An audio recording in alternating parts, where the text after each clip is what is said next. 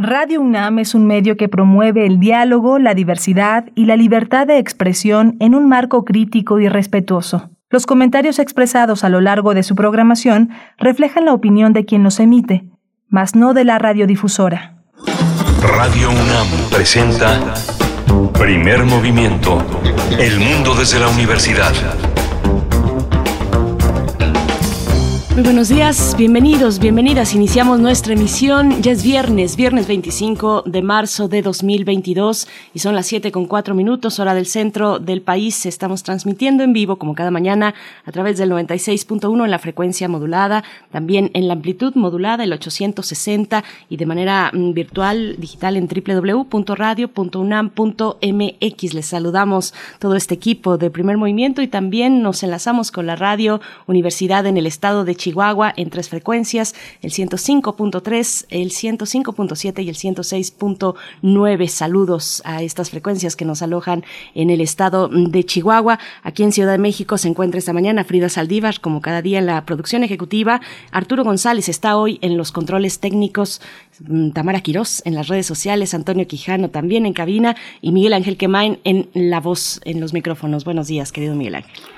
Hola, querida Berenice, buenos días. Buenos días a todos nuestros uh, amigos, radioescuchas y personas que están siempre eh, dispuestas a hacer comunidad con nosotros eh, a la distancia, eh, a través del teléfono, de los mensajes de las redes sociales. Hoy tenemos un día interesante. Vamos a hablar de la caída de Tenochtitlán, un cómic, es una elaboración de José Luis Pescador. Él es un artista visual, un arqueólogo aficionado y es autor del cómic La caída de Tenochtitlán. Va a estar con nosotros. Un material de verdad de, eh, de, gran calidad, muy interesante. Ya, ya lo podrán escuchar ustedes y si se acercan, pues adquirir eh, un ejemplar de La caída de Tenochtitlan, el segundo libro, este cómic, pues bueno, de verdad que se van a llevar una grata sorpresa. También tendremos nuestro radiodrama hoy viernes, La Académica, es el título de esta tercera entrega de la serie Mujeres en Fuga que les hemos compartido, de la autoría de Estela Leñero. Les hemos compartido en las últimas dos semanas. Toca el turno a esta eh, propuesta, la académica, se titula eh, por parte de un esfuerzo con la Radio Universidad Autónoma de Nuevo León. Así es que, bueno, va a estar interesante. Vayan enviando también sus complacencias musicales. Tenemos eh, algunas, algunas pocas. Todavía hay espacio para que nos envíen en redes sociales lo que quieren escuchar esta mañana. Vamos a hablar hoy también de la reforma a la Ley General de Educación en materia de entornos saludables contra el ambiente obsogénico escolar, o sea, la obesidad. Vamos a tratar el tema con Liliana Baena, ella es coordinadora de mi escuela saludable en el poder del consumidor. En nuestra nota internacional revisamos el conflicto entre Rusia y Ucrania en sus implicaciones para América Latina y el Caribe.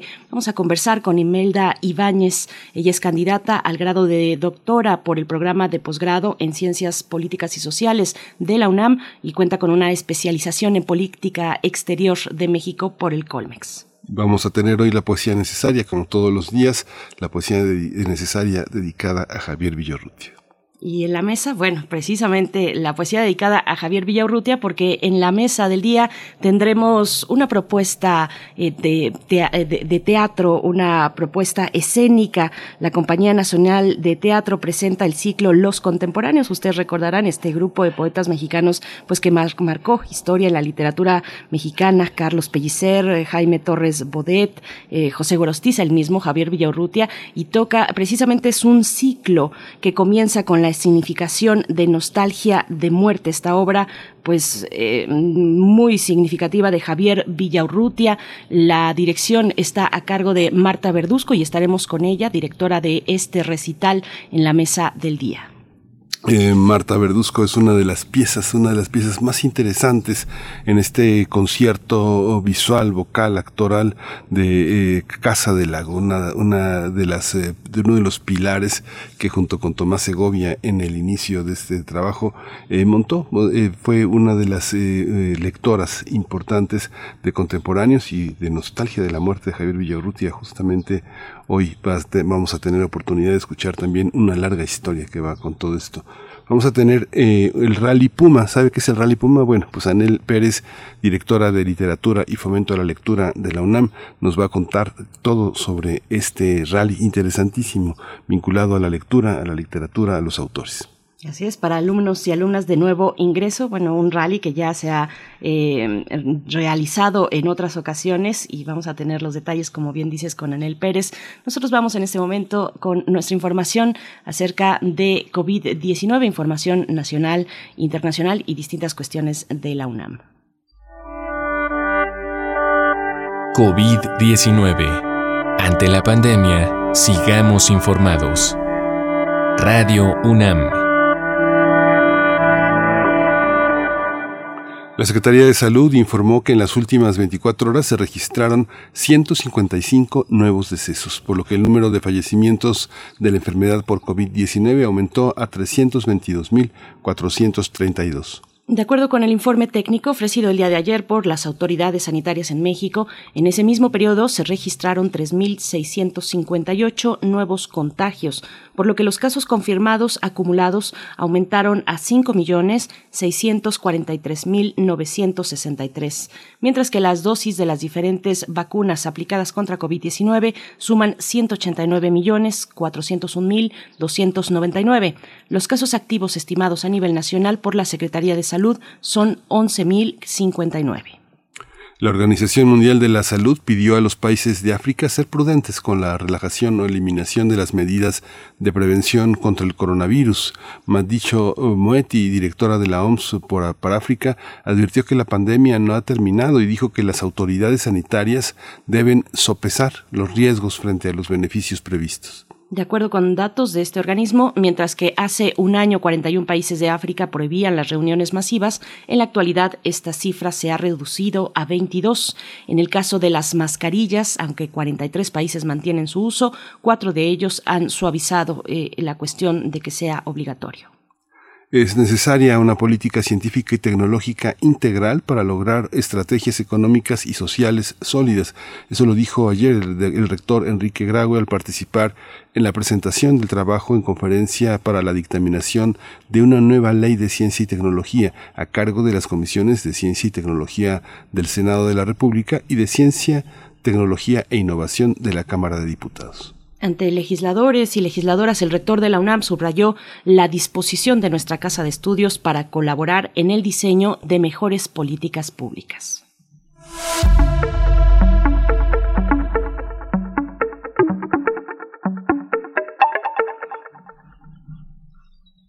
Hoy tenemos en la, información cultural, eh, eh, este fin de semana la Orquesta Filarmónica de la UNAM, la FUNAM, presenta un concierto de obras maestras eh, poco conocidas, como el andante de la compositora sueca Elfrida Andrés, la Sinfonía Marina del compositor francés Jacques Sibert y el concierto para orquesta de cuerdas de la compositora y violinista polaca Bacevics y la música incidental escrita por Eric Angold para la comedia de Shakespeare, eh, eh, mucho ruido y pocas nueces. La cita es este sábado 26 de marzo a las 20 horas y el domingo 27 de marzo a las 12 horas, al mediodía, como es costumbre, en la sala Nezahualcóyotl del Centro Cultural Universitario. Regresa la Orquesta Filarmónica de la UNAM a sus conciertos presenciales en la sala Nezahualcóyotl. Vamos a ir con música, vamos a ir con música y a invitarles también a que se acerquen a nuestras redes sociales y nos envíen comentarios, nos envíen saludos y tendrán también saludos de vuelta. Arroba P Movimiento en Twitter y en Facebook, Primer Movimiento UNAM. ¿Qué es lo que vamos a escuchar? Vamos a, vamos a escuchar una complacencia para Miguel Ángel Gemirán, Spin Floyd, Aprendiendo a Volar.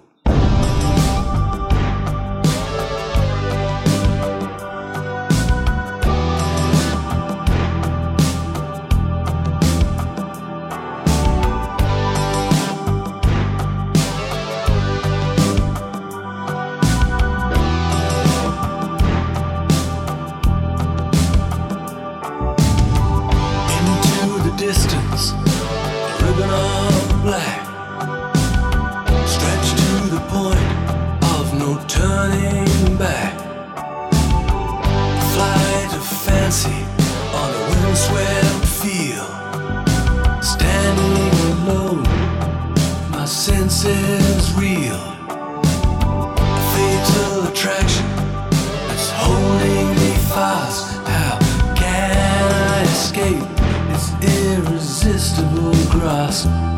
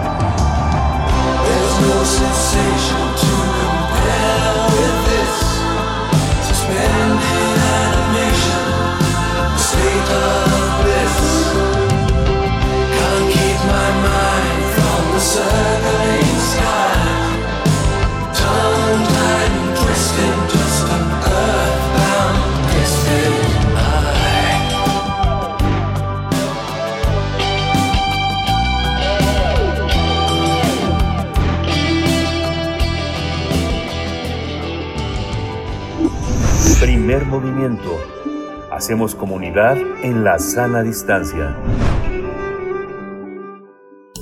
Toma nota y conoce nuestra recomendación literaria. José Luis Pescador eh, eh, ha entregado la segunda entrega de La caída de Tenochtitlán, una novela gráfica que muestra el avance de los conquistadores españoles en tierras mesoamericanas. Eh, Pescador nos involucra como testigos en las intrigas reales, las ambiciones personales y las señales divinas que guiaron a estos pueblos hacia un enfrentamiento inevitable. Su trabajo como ilustrador y autor de cómics nos ofrece una oferta innovadora que revela su talento al combinar la fuerza visual e iconográfica basada en el rigor de la investigación de fuentes. Eh, las fuentes que cuenta, con las que cuenta Pescador son Miguel León Portilla y Ángel María Garibay, quienes se encargaron de revelarnos con relatos como cómo era Tenochtitlán en 1521, enseñanzas que José Luis Pescador retoma y suma a su narrativa gráfica. Recordemos que la primera parte de esta obra fue publicada en 2019. Tres años después, de nueva cuenta, el autor nos acerca a la historia de México de forma artística y visual. Vamos a conversar con José Luis Pescador, que ya está con nosotros. Él es artista visual, arqueólogo aficionado y autor del cómic La caída de Tenochtitlán. Bienvenido, José Luis. Buenos días. Hola, buenos días. ¿Qué tal? Gracias, José Luis Pescador. Bienvenido a Primer Movimiento. Pues eh, yo tengo que decir que, que, estoy pues fascinada, fascinada de verdad con la ilustración que has, con el trabajo que has realizado. Este trabajo visual es una belleza, es de gran complejidad también, con distintos planos eh, en, en, la ilustración. De verdad, muy, muy interesante. Cuéntanos cómo ha sido este camino de la primera entrega al, al día de hoy con esta segunda publicación. Gracias, Berenice. Pues eh, ha sido un trabajo de investigación, como bien decían, eh, pero aquí ya como que se entra en la acción misma del asunto. Todo empieza en el último día de la caída de Tenochtitlán, el 21 de agosto de 1521, cuando ya sabemos que todo acabó y en esa batalla final, en un flashback, se empieza a narrar cómo fue que llegamos a ese punto. Eh, en este segundo tomo se narra el, el, encuentro entre Hernán Cortés y el cacique gordo de Zempoala eh, y, y Malinche, que tiene un papel protagónico en toda la serie, eh, pues empieza a hacer las alianzas entre estos dos eh, grupos, que los castellanos aquí nunca les llevamos a españoles, eh, se les, son, son los catalizadores para una gran rebelión indígena en todo el continente mesoamericano, o sea, con todas estas naciones diferentes, los totonacas, los texcaltecos, y, los mexicas y muchos más. Es interesante, eh, José Luis, el tema de cómo, cómo eh, hacer una historia fuera de los cartabones que tenemos muy conocidos eh, en la ilustración sobre este, sobre este tema. ¿Qué hay que dejar atrás en esa ilustración? ¿Con qué te comprometes eh, dibujísticamente eh, al hacer esta versión? Porque hay muchas versiones en, en cómics, en ilustraciones. Es, es un tema muy, muy, muy atendido. Sí, sí, cierto, es un tema muy recurrente y las uh, muchas fuentes son, bueno, muchos cómics más bien son eh, norteamericanos o franceses, les gusta muchísimo.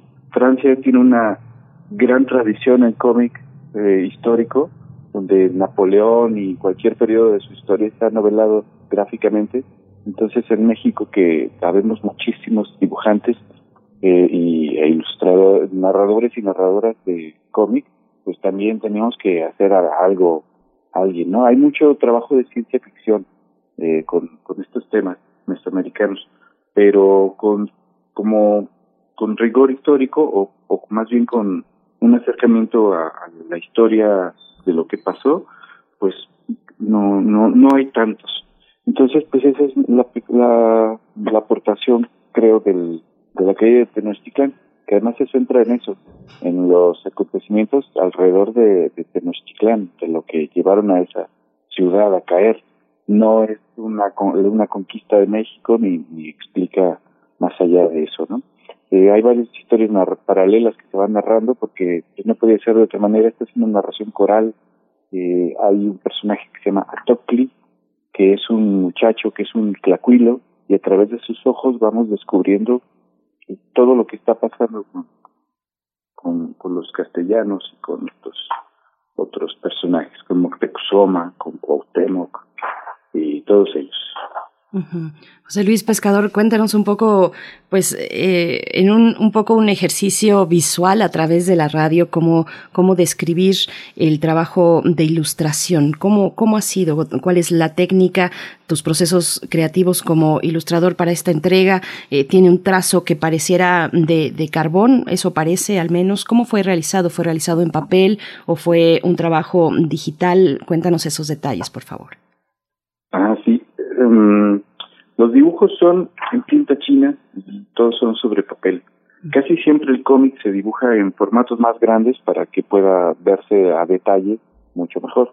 Entonces aquí también cada página está realizada por separado y, y es un, un, papel mucho más grande del tamaño original, del tamaño de la, del libro que estamos viendo. Y sí, completamente analógico, no hay digital, solamente son los textos y el armado y eso pero casi todo es a la manera en que se hacen los cómics normalmente, con, a blanco y negro, pero en, digital, eh, perdón, en, tinta china y sobre papel. Me hice bolas ahí. Y, y bueno, hay un poco de inspiración, por ejemplo, en los en Osamu Tezuka o, o cualquier manga, que son trabajos mucho más amplios, que no, ah, yo nunca me fijé en el límite de páginas, a ver cuántas iban a salir en cada capítulo porque lo que importaba era contar la historia de una manera que se, que, se envolvieran todos los acontecimientos que tenían que narrarse sin límite. Eh, hay algunas partes donde está en el presente y el trazo es más sucio, tiene, tiene está lloviendo todo el tiempo, hay una relación muy acuática entre los personajes, todo el tiempo está lloviendo y está en el final. Y luego cuando vamos al flashback, la, el dibujo es más limpio, más línea clara, y ahí podemos ver la reconstrucción de, de la ciudad de Tenochtitlan, pero no solo ellas, también, también Cholula, también Tlaxcala va a ser en su momento, eh, eh, Zempoala. Zempoala, por ejemplo, podemos ver un, una reconstrucción de lo que podría haber sido una gran ciudad en ese momento, que estaba completamente en su apogeo, y, y podemos ver también cómo los dioses eh, caen de las escaleras, porque ahí vemos una ceremonia eh, hacia una diosa donde está en todo su esplendor y luego vemos a los castellanos ya derribando a esos dioses a, través de las escaleras, rompiéndolos en pedazos y todos los totonacos eh, implorando que su dios Tajín o cualquier dios les mandara rayos y castigara a los a los rebeldes, cosa que nunca que nunca pasó. Entonces, esa es la, la técnica de la caída de Tenochtitlan con, con tinta china sobre papel blanco. ¿Qué tan libre es un, es un ilustrador, un novelista gráfico? ¿Hay una diferencia, José Luis, entre hacer una novela gráfica e ilustrar un tema como como el de la llamada conquista, ese, ese, las libertades, las interpretaciones eh, corren por riesgo y cuenta del autor, eh, cómo es, existe ese temor de enfrentarse a los historiadores y que te digan, no, así no eran los uniformes, o así no eran los rasgos, o las estaturas son exageradas, o las dimensiones de interpretación falsifican, ya no se trata de una interpretación, sino de una falsificación. ¿Cómo lo vives? ¿Cómo, cómo lo vive un artista plástico? Eh, sí, cierto. Eh, yo me tardé como 20 años, eh, estaba empaquetado este libro, porque no, precisamente por el temor a que dirán los especialistas, como que había que ascurar primero de eso y ya.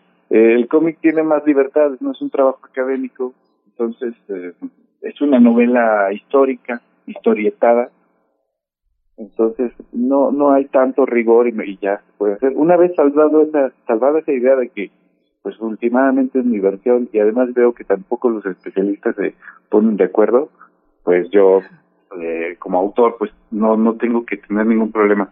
Y creo que ningún autor de, de cómic ni de nada debería tener ningún problema a la hora de, de decir nada no está bueno tener dudas eh, pero pero aún así hacer el trabajo. Y creo que está bien a, lo mejor alguna aportación hará.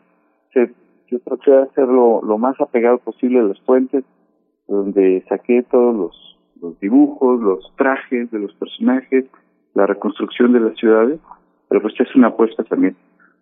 Por ejemplo, Marquina, el, eh, los trabajos de Marquina es un dibujante del siglo, del principio del siglo XX, un arqueólogo.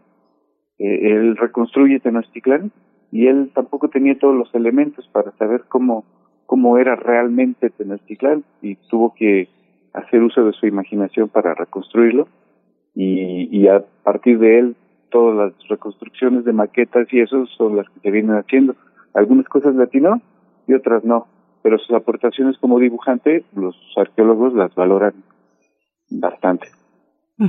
José Luis Pescador, hoy contamos con, con más elementos o, elementos más robustos, eh, recordando que, bueno, el año pasado y, a partir de, o en torno al año pasado, a la conmemoración de los 500 años de la caída de México Tenochtitlan, eh, pues vimos, hemos visto narrativas que revisan lo que ocurrió hace 500 años, eh, vemos esfuerzos que intentan desmitificar tal vez el poderío de los expedicionarios castellanos eh, que resaltan la dimensión del conflicto que permanecía entre los pueblos mesoamericanos antes de la llegada de los expedicionarios. ¿Cómo, cómo te acercas tú a ese debate, a esas narrativas, a esas revisiones? ¿Te dan más elementos? ¿Los tomas en consideración? ¿Cómo, cómo lo ves? Sí, hay muchísimos materiales, por ejemplo, no sé, Noticonquista de la UNAM eh, y, y, muchas investigaciones actuales de sobre Malin, sino sobre ah, personajes específicos, sí ayudan muchísimo para recrear todo esto. Y pues también con la consulta de especialistas a ver a ver qué es lo que opinan se los pasé ahí a varios amigos a ver qué, podían decir de esto. De las series también todo todo todo aporta un poco algunas cosas también pues incluso creo que que confunden. Este, hay, muchas series que se toman mucho más libertades que, que yo en el cómic. Eh, eh, pero bueno, esta está bien, cada, cada versión está buscando su propio público, como quiera. Y el, y el debate, claro, es muy necesario, sobre todo ahora que son 500 años, coinciden con los 500 años, porque además ni siquiera lo planeamos en la editorial así. En el, en el 500, en 1519 se cumplió 15 años de la llegada de Cortés y fue cuando cuando salió el primer tomo y luego en el en el 20 hubo una epidemia de de viruela que acabó con todos los las ciudades mesoamericanas y nosotros también tuvimos una pandemia y bueno por eso retomamos hasta ahora en el 2022 el libro 2 que pudo salir y esperamos que sigan saliendo los otros mm, volúmenes 3 y 4 para un editor siempre es un super riesgo en un mundo donde todo, todo es tan efímero. Eh, la publicación de un trabajo por tomos, ese realmente siempre es una, una, una, una, aventura económica difícil de sobrellevar. Cuéntanos cómo, cómo ha sido el trabajo editorial eh, a veces eh, cuando se decide publicar de esta manera, el editor quiere ver todo terminado. ¿Está todo terminado de los tres, el 3 y 4?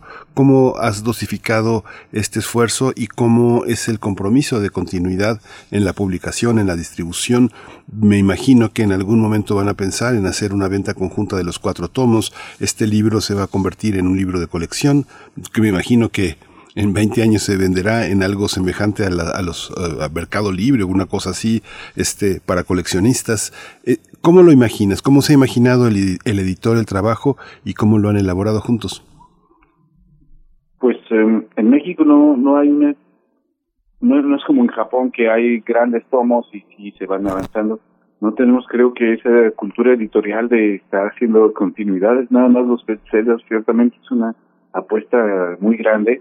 Yo sí llevé el primer, eh, no, un, avance muy sustancial del primer eh, capítulo en, al editor y sí tuvo la confianza en decirme, oral, va, eh, termínalo y ya, pero sí ha estado bastante avanzado casi ninguna editorial acepta trabajos que no estén terminados. Y pues sí pusieron una confianza conmigo en que, en, que, en continuar con estos volúmenes. No sabemos, también la moneda está en el aire a ver si se terminan los otros dos, o más bien si se publican. Yo por lo mientras estoy haciendo mi tarea y el volumen 3 ya está terminado. Ese hay que, que revisarlo un poco más, pero pues tiene como un par de meses ya terminado y ahí ya narra todas las batallas este, las caltecas que son los grandes aliados de los castellanos y el volumen 4 está bastante avanzado porque al mismo tiempo que empecé a dibujar una unas partes em, ya también se dibujan las del final es una manera también de avanzar es, un trabajo muy ambicioso para un dibujante porque además lo, estoy dibuja, escribiendo yo y eso pues tiene ventajas y desventajas porque eh, cuando se trabaja en equipo con otro, con un guionista, pues él de alguna manera lleva la batuta en los términos en que se va a hacer y lo tiene todo claro y nada más tiene que trabajar en eso. Entonces, como dibujante y guionista, pues tengo que pensar en todo el, el escenario completo desde el principio hasta saber en qué va a terminar.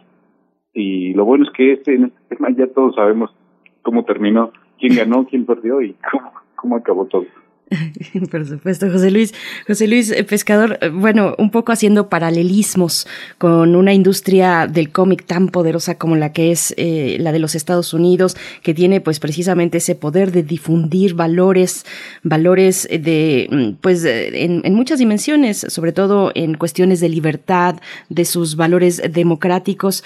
con ese paralelismo, ¿cómo se, se posiciona el cómic o este cómic específicamente, este tuyo, en ese contexto, en esa capacidad de, de difundir, de, de, difundir identidad para México, ¿qué papel tiene eh, un cómic como ese, pues con esos, con esos alcances, José Luis? Pues, um, pues creo que, que los autores no, en México no estamos tan cercanos a una industria, no hay una industria del cómic, ni siquiera parecida a la norteamericana. Curiosamente creo que estamos más parecidos, más cercanos al cómic de autor europeo, en el que cada autor toma sus decisiones, empaca, eh, y muchos imprimen, editan y así lo llevan. Eh, yo creo que esta, este esfuerzo de, de hacer cómics, pues eh, a veces va, es contracorriente de, de lo, de sobre la industria. Este, y como también decía yo, con el cómic japonés, pues se parece más porque tiene eh, porque porque es en blanco y negro y porque trata de hacer una ampliación de de esos eh, de ese tema.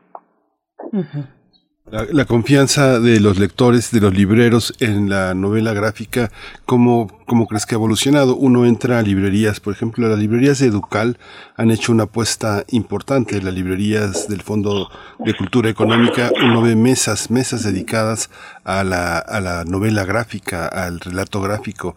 Hay muchísimo cómic antologado. ¿Cómo, cómo, cómo ha sido esta, esta visión? Eh, tú eh, que estás pues muy metido en el tema, eh, los, los colegas, los amigos eh, viven esa apuesta en conjunto de verse publicados, de verse firmando libros con lectores que los han seguido ya desde hace mucho tiempo. Sí, ya, ya ha cambiado la, la manera de unos años para acá de ver el cómic. Ya se le ve con como un invitado a la cultura con mayúsculas. Ya, ya no está esa distinción porque incluso antes los eh, muralistas que trabajaban o, dibujantes que pintores que trabajaban en la industria del cómic pues ni siquiera lo firmaban con su nombre les daba pena y y los intelectuales no sé como eh, Benito no me acuerdo eh, hablaban de que el cómic era una cosa de baja calidad y creo que ahora ya se le ve muy distinto de parte de los lectores y de los editores también. Los los los autores también se toman más en serio su trabajo. Y sí qué bueno que haya una unas islas de cómics eh, novela gráfica en las en las librerías. Ya se le ve con más respetabilidad y, ya. También hay una discusión entre si el cómic se le debe llamar cómic o novela gráfica pues eh, no tiene nada que ver más que con la extensión del trabajo. La novela gráfica pues no, no es ni más ni menos bien hecha que un cómic de pocas páginas y, y ya. En este caso, eh, La caída de Tenochtitlan sí es una novela gráfica eh, porque pretende ser contar una sola historia de principio a fin y, y, y hay una y hay una serie de personajes que están eh, ahí eh, como, como en voz coral, ¿no? Vamos, que cumple con los cánones de una, de una novela, pero dibujada. Y bueno, José Luis Pescador, ya llegando al, hacia el cierre eh, y retomando esta cuestión del volumen de, esta obra, son en su segundo, eh, en su segunda entrega son 136 eh, páginas más el glosario al final que, incluyes. Eh, ¿cómo, cómo, ¿Cómo es recibido un, una novela gráfica de, de, este, de este calado, de este volumen para los públicos más jóvenes, por ejemplo? Yo, yo he visto chicos que sin ningún empacho se pueden, pueden devorar eh, números enteros de, de, un manga, por ejemplo, de mangas que tienen pues muchísimos números arriba de 20 números, por ejemplo, ¿no? Por, por decir algo, hay unos mucho más extensos. Pero, pero ¿cómo, ¿cómo has visto la recepción del público, del público más joven de, de esta novela gráfica tuya? Pues yo creo que los atrapan bastante con el dibujo, pero creo que no es, no es esta una, una narración que uno se puede echar de 20 minutos, porque uh -huh como tiene muchísimo detalle los dibujos, eh, hay, hay que detenerse un poco en cada página. Creo que cada viñeta obliga un poco a detenerse y, y los lectores creo que les ha gustado muchísimo. Me, me han hecho comentarios que les gusta de cualquier edad. Eh, y luego la, la narrativa como que no es fácil. Además hay una dificultad adicional con lo con el lenguaje Aquí en la novela está representada el, momento en que esta, que Malintzin traduce a Hernán Cortés y, a los indígenas en, en maya, en totonaco, en, en mexicano, en náhuatl y, y, en castellano finalmente Jerónimo de Aguilar. Entonces gráficamente se ve que tienen dificultades para comunicarse. Entonces creo que eso también hace que el lector se sienta un poco confundido y está bien, también sienta ese esa confusión que ellos estaban sintiendo. Además tiene muchísimas palabras en náhuatl y en totonaca en este volumen 2 y eso obliga también a detenerse a leer un poco más eso y el glosario era muy muy necesario por eso para ponerlo al final porque eh, para que se familiaricen con todas esas eh, palabras en lengua indígena. Los, lo, lo, han recibido muy bien, yo veo que en todas las, las edades. Y como que de 13 años en adelante lo pueden leer perfectamente. Y claro, cualquier niño que sea lector es capaz de leer esto y más y lo que sea. Sí. Pues muchísimas gracias, José Luis Pescador. Muy interesante toda esta, toda esta conversación. Pues eh, mucha suerte con los tomos, que termines el cuarto. Ojalá y sea eh, un, un libro de colección, un libro de culto en el futuro. Las ilustraciones son muy bellas. Hay una gran escuela ahí mirando, mirando, mirar este pasado mexicano. Eh, ¿dónde, ¿Dónde vamos a poder encontrar este, este libro para, para, para despedirnos ese, ese detalle? ¿Dónde, dónde está accesible? ¿Dónde lo podemos por lo menos mirar quien, eh, quien, quien no esté todavía muy decidido a comprarlo? Está en todos lados y afortunadamente también pusieron un avance. Eh, o sea, se puede ver el interior del libro, unas cuatro o ocho páginas, uh -huh. para que se puedan ver en línea, pero está en todas las librerías del, del país. Ya. Muchas gracias, muchas gracias, José Luis. Mucha suerte. Gracias por estar aquí. Al contrario, gracias por la entrevista.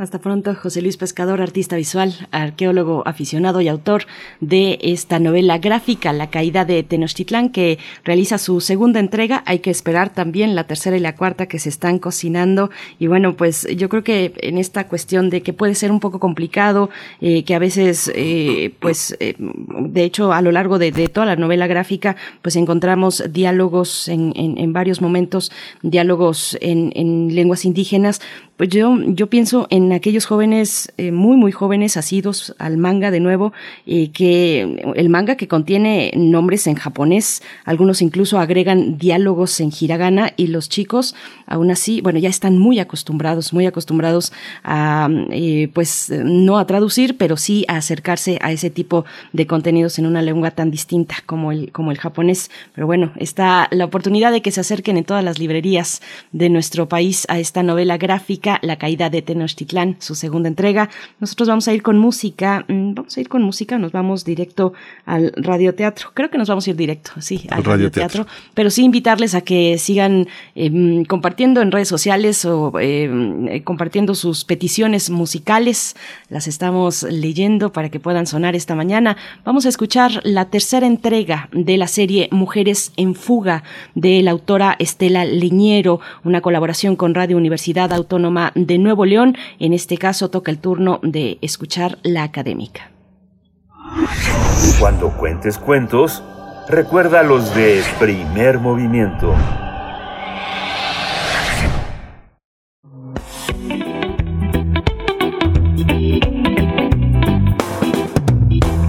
La Universidad Autónoma de Nuevo León, a través de la Secretaría de Extensión y Cultura y este lado del teatro, presentan Mujeres en Fuga. Mujeres en busca de su libertad.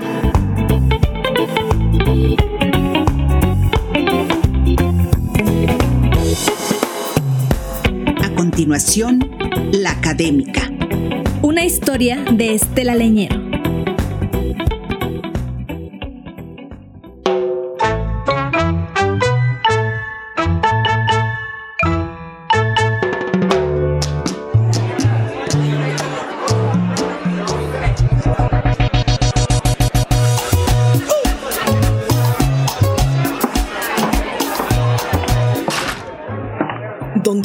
Copas en esta cocina para servirme más vino? Aquí está. de verdad que ya no lo soporto. Estos señores intelectuales son una amenaza. Una copa de vino es realmente lo que me hacía falta. Tuve que venirme a esconder aquí, porque en ningún lugar de la fiesta me siento a gusto. Estas fiestas del maestro siempre son lo mismo. Ellos se encierran en su biblioteca y de ahí nadie los saca. Entré porque necesitaba agendar una asesoría con el maestro. Y les juro que nada más entrar, todos los ojos se clavaron en mí y se hizo un silencio sepulcral. Lo primero que se les ocurrió fue empezar a hablar de mi tesis. Y no crean que fue que les interesaba saber de ella, no. Simplemente la tomaron de pretexto para hablar de lo que ellos querían hablar. Así que ahí me tienen escuchando. Que si mi tesis sí, que si mi tesis no. Para luego saltar a comentarios y sugerencias. Y mi marido, que se pone a explicarles mi trabajo. Hasta me contradecía cuando hablaba de mi propia investigación. Llegó un momento en que me estaban ahogando entre el humo de sus cigarrillos y el atragantamiento de todas las palabras que no dejaban de salir. De repente, para callarles la boca, tuve que fingir que lloraba. y ahí sí, Ay, sí, todos se compadecieron de mí desconcertados y fueron en mi auxilio. Me extendieron un Kleenex y me dieron cariñitos en la espalda pensando, ya se le pasará. Y pues no, no se me ha pasado. Cuando estaba dándome ánimos para entrar a la biblioteca del maestro, escuchaba su conversación sobre sus vacaciones de fin de año y compartían hoteles, viajes, precios. Por eso mi marido estaba hasta el gorro del tema y me agarró de su tablita de salvación. Mi tesis era una cuestión más interesante que los múltiples itinerarios de viaje. No se lo recriminó del todo. Yo también creía al principio que era buena idea. Pero eso se fue convirtiendo en un acoso verbal que me tenía que estar despegando las palabras de la piel y arrancándomelas de los oídos. El peor de todos fue uno que hasta me ridiculizó. Dejó de rebatir mis ideas y se empezó a meter con el uso de mi tiempo. Que a qué le daba más importancia, que debería dedicarme a otras cosas más productivas, que mi casa estaba en plena remodelación. Y si no me dedicaba a eso, a Miguel le iba a salir ardiendo. ¡Oh, Miguel! pensé yo. Porque decidió que era él el que ponía el dinero. Y ni en ese aspecto. Miguel quiso meterse y aclararles la duda. Porque soy yo la que dispongo del dinero y también de las decisiones de la casa, aunque le cueste aceptarlo. Ay, tenemos tantas discusiones por eso. Así que él se hizo ojo de hormiga y para desviar la atención, tiró su vaso de ron con coca y empezó a limpiarse la camisa con las servilletas que tenía a la mano. A todos se les olvidó lo que estábamos diciendo y él salió disparado. Yo lo seguí y lo agarré del brazo para recriminarle su comportamiento. Deja de apropiarte de mi tesis. Mejor deja que yo hable, pues soy la que sabe del tema. ¿Entendiste? Uy, no. Uy, que se ofende el señor. Pensé que te estaba ayudando, me dijo. Que estaba promoviendo tu investigación, dándole importancia. Si fue del único tema del que hablamos, de tu tesis. Sí, mi tesis, le contesté y yo no pronuncié más que una o dos ideas. Todos estaban muy preocupados en dar el mejor argumento, en decir una frase espectacular que todos aplaudirían, por supuesto. Y mi investigación se la pasaron por los huevos. Como su cara estaba muy cerca de mí, me gritaba y, me escupía al contestarme cada vez que le llevaba la contraria. ¡Ah, ¡Qué asco! Pero yo no iba a dar mi brazo a torcer. Estaba convencida de mis suposiciones. Así que puse punto final y le saqué a relucir eso de tirarse el ron para justificarse ante mí de no decir que era yo la que financiaba la remodelación. Ya no me quiso seguir escuchando y que se esfuma. Así que aquí estoy, en la cocina escondiéndome de todos, aunque ya debería de regresar a la fiesta. ¿Dónde se escondió el maestro? A él lo venimos a buscar. ¿Dónde está? Sí, es su fiesta. Aquí debe de estar. Se escondió. No, ha de estar con una luna. Ahora ¿Qué escándalo es ese? Lo vamos a encontrar. Voy a ver. O, o, no, mejor me quedo aquí. Salgo. No, ¿qué tal que, que también a mí me toca? Ay, pero no me puedo quedar aquí. Mejor me voy a asomar tantito.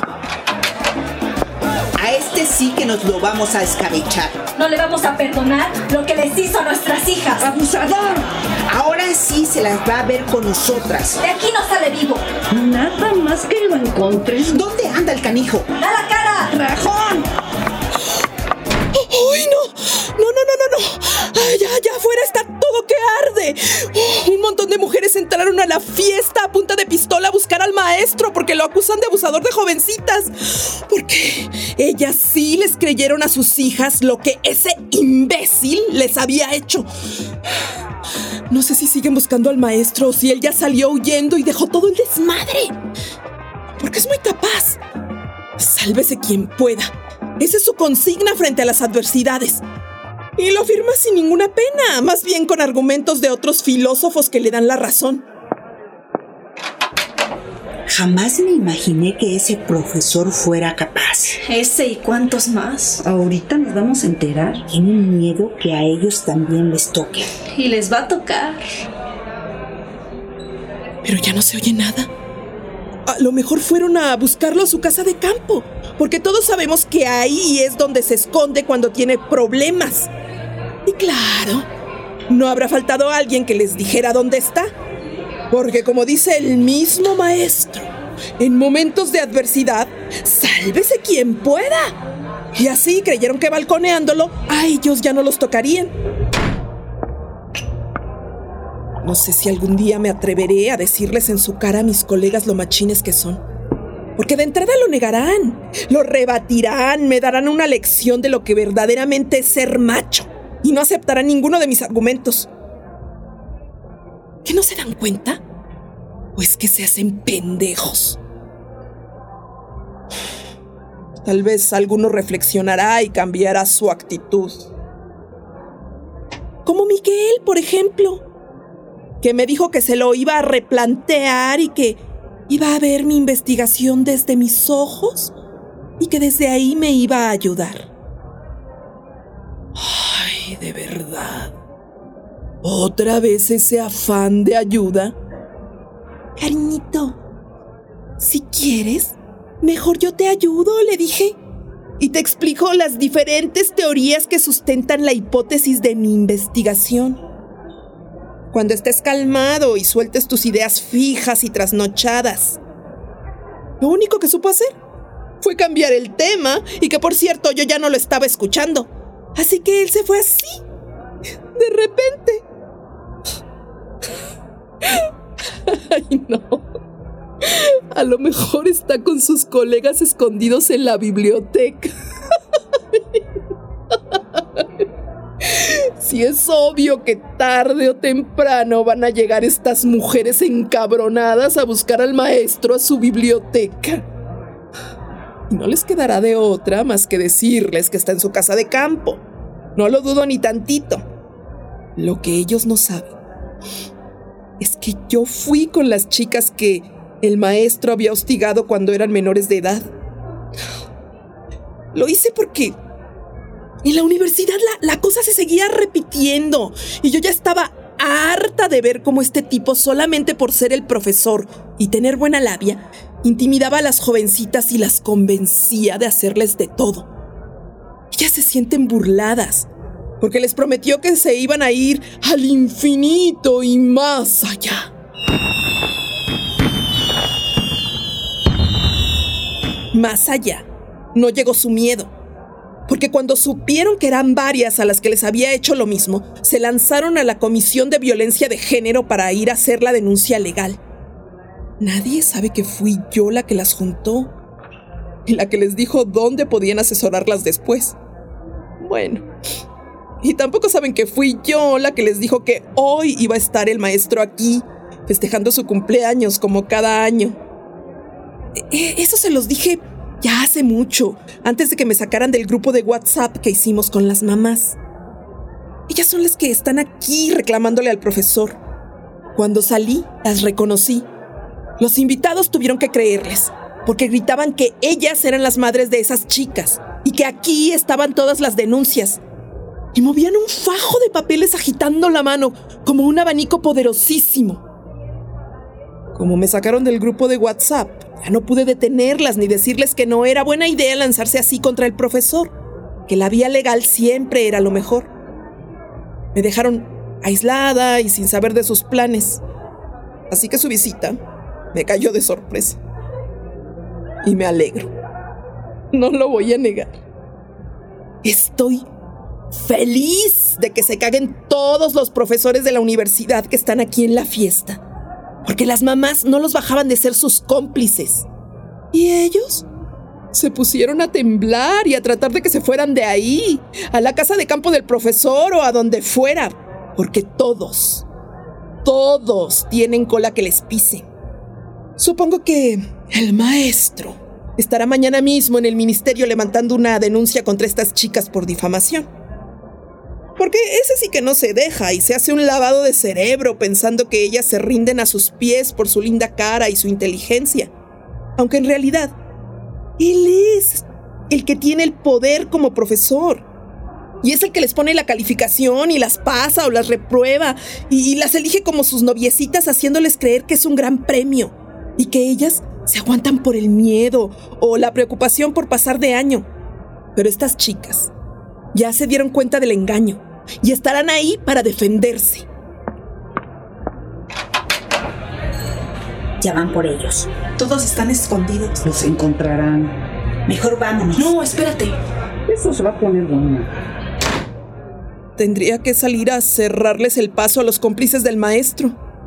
Pero están tan furiosos que a lo mejor arremeten contra mí.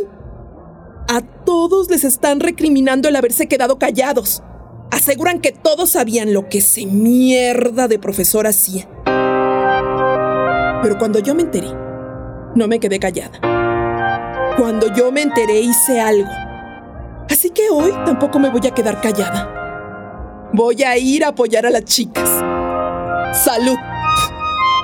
Adiós. Ni Dios, ni patria, ni marido, ni partido. Así es como nací, así es como he vivido. Desde que mamá me parió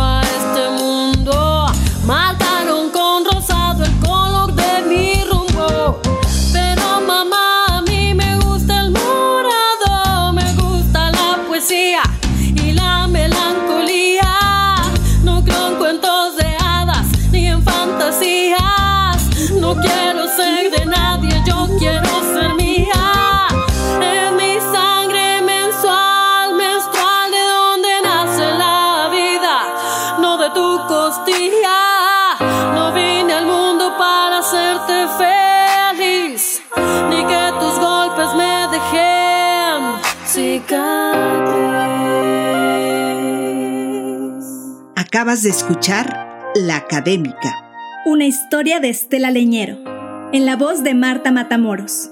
Dirección de actrices Gema Aparicio y Estela Leñero. Ambientación sonora y musicalización Heréndira Salazar.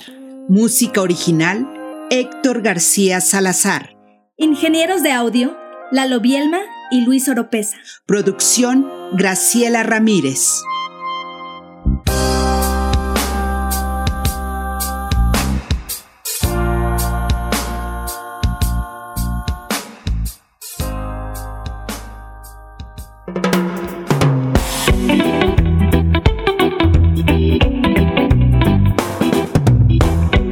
Universidad Autónoma de Nuevo León, a través de la Secretaría de Extensión y Cultura y este lado del teatro, presentaron Mujeres en Fuga. Idea original de Estela Leñero. Mujeres cambiando su destino.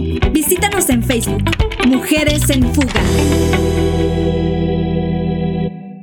La académica es la tercera entrega de los radiodramas, un total de cinco entregas eh, que se conjuntan en la serie Mujeres en Fuga de Estela Leñero. Pues cuéntenos en redes sociales qué les, qué les han parecido estos eh, radiodramas que hemos presentado en los últimos viernes, en los viernes de marzo. Nosotros vamos a ir ya al corte a despedirnos de la Radio Universidad del Estado de Chihuahua. Les deseamos un excelente fin de semana. Nos encontramos el próximo lunes. Vamos, vámonos, vamos ya a escuchar además porque hoy es el segundo día de la FIL de minería. Volvemos.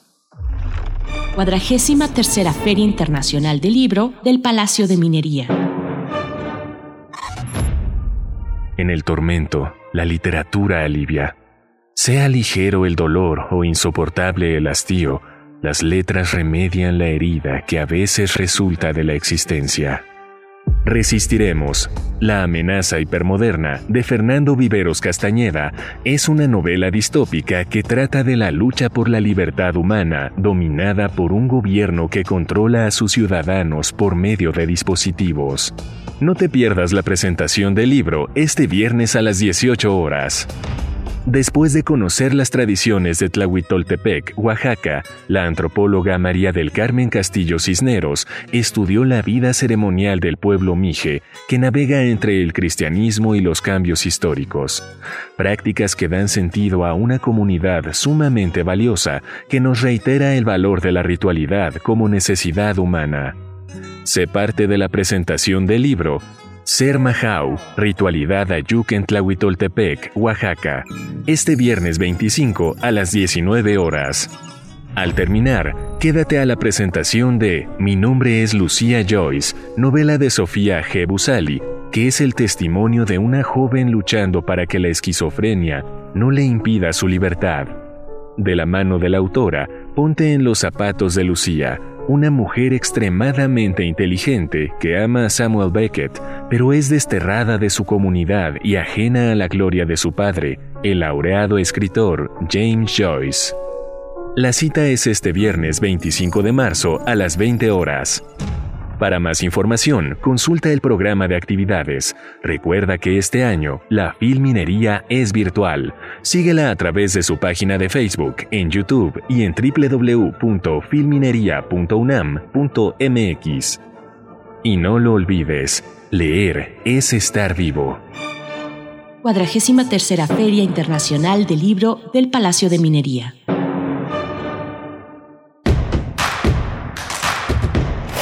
Síguenos en redes sociales. Encuéntranos en Facebook como Primer Movimiento y en Twitter como arroba PMovimiento. Hagamos comunidad.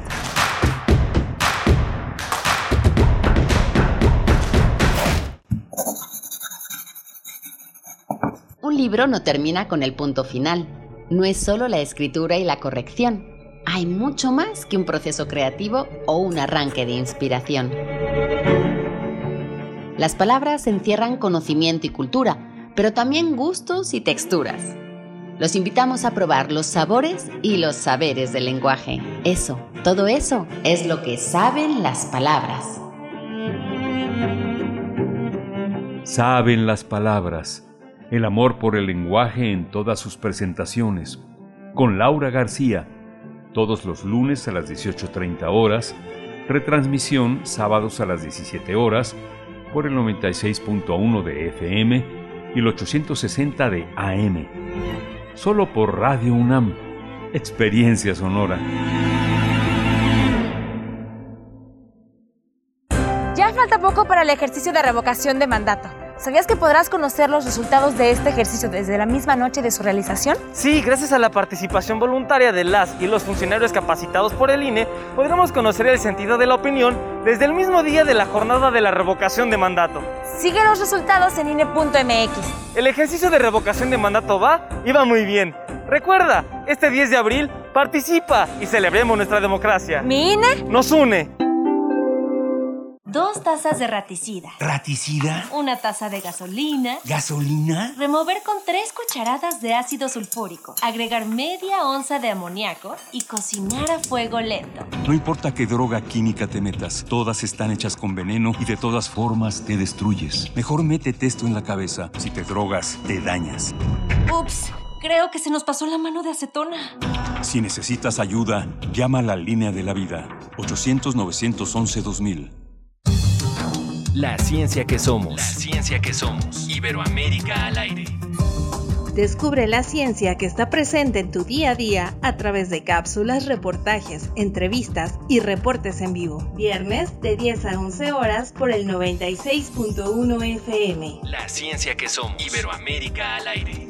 Una coproducción de Radio UNAM y las direcciones de divulgación de la ciencia y de las humanidades. Es muy tedioso hacer siempre lo mismo. No dejes que el aburrimiento apague tu imaginación. Escucha Escaparate 961 con los eventos culturales del momento. Viernes a las 15:15 horas por Radio UNAM. Entretenimiento y cultura. Radio UNAM. Experiencia sonora.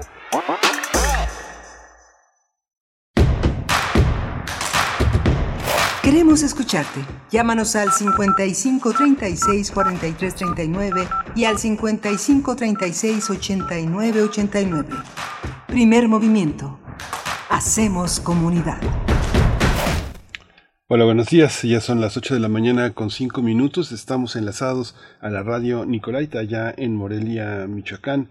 Estamos eh, eh, todos los días de 8 a 9 de la mañana enlazados en esta frecuencia tan, tan interesante que forma parte de la red de radios universitarias en la que hacemos pues un esfuerzo por vincularnos, por estar en, el, en una sintonía de contenidos y, de, y, de, y, de, acceso a una comunidad eh, muy, muy, muy, muy rica. Es un estudiantado, docentes, académicos, investigadores y por supuesto el público en general que decide eh, por la credibilidad, por la legitimidad de estas estaciones universitarias. Hoy está con nosotros Arturo González en los controles técnicos, está Frida Saldívar en la producción ejecutiva, Violeta Berber en la asistencia de producción, Berenice Camacho en la conducción de primer movimiento. Querida Berenice, buenos días. Buenos días, ya 8 con 6 de la mañana. Muy buenos días a la radio Nicolaita. Qué gusto estar con ustedes en Morelia, Michoacán. Pues coméntenos en redes sociales desde dónde nos están escuchando. Sabemos que por ahí en Veracruz, bueno, en, distintos estados de la República,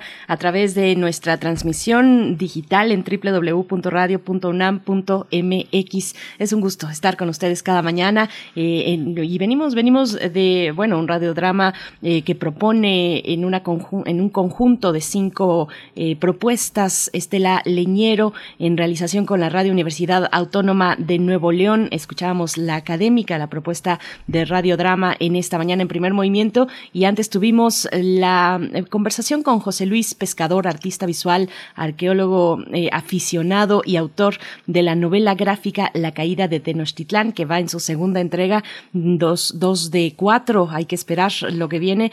Bueno, yo me imagino a José Luis Pescador de verdad en una locura de dibujo, en una locura frenética de dibujo, porque es un cómic muy, muy nutrido, muy interesante, muy lleno de elementos, o una novela gráfica por su extensión, propiamente tendríamos que decirle así, novela gráfica. Es, es muy interesante y está ya en todas las librerías, así es que si tienen oportunidad, acérquense a esta propuesta de la que estuvimos conversando muy temprano, Miguel Ángel. Sí, es muy, muy eh, fascinante los, los dibujos que he podido visualizar. Son ya dos tomos, es un gran esfuerzo, es una gran apuesta editorial por un autor que el editor sabe que cumplirá, que entrega eh, puntualmente los, eh, el esfuerzo. Es un trabajo muy, muy rico el, esta espera.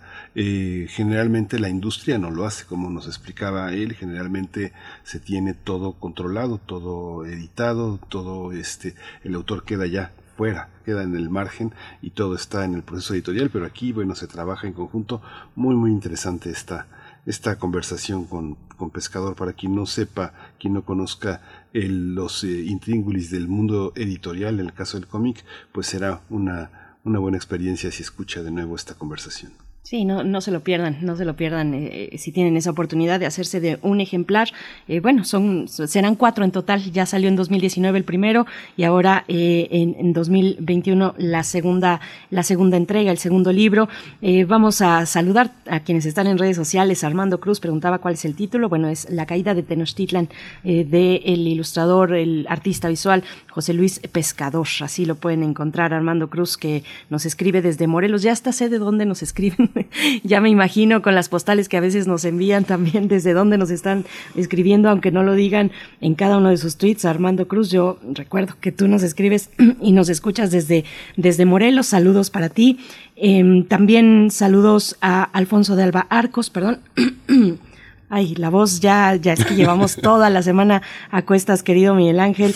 Alfonso de Albarcos ya anda por acá también, dice bravísimo, y sí, bravísimo el radioteatro de esta mañana, una, una crítica a la violencia, a la violencia hacia las mujeres en contextos eh, académicos, universitarios, un tino que tiene Estela Leñero con estas, con estas entregas. Rosario Durán Martínez también nos da los buenos días, Flechador del Sol, eh, bueno, a, todos, a todos ustedes, los que están enviando también complacencias musicales, ya estamos tomando nota. Abel Arevalo ya nos ha pedido eh, desde muy tempranito, pues ya está enfilada tu propuesta, querido Abel.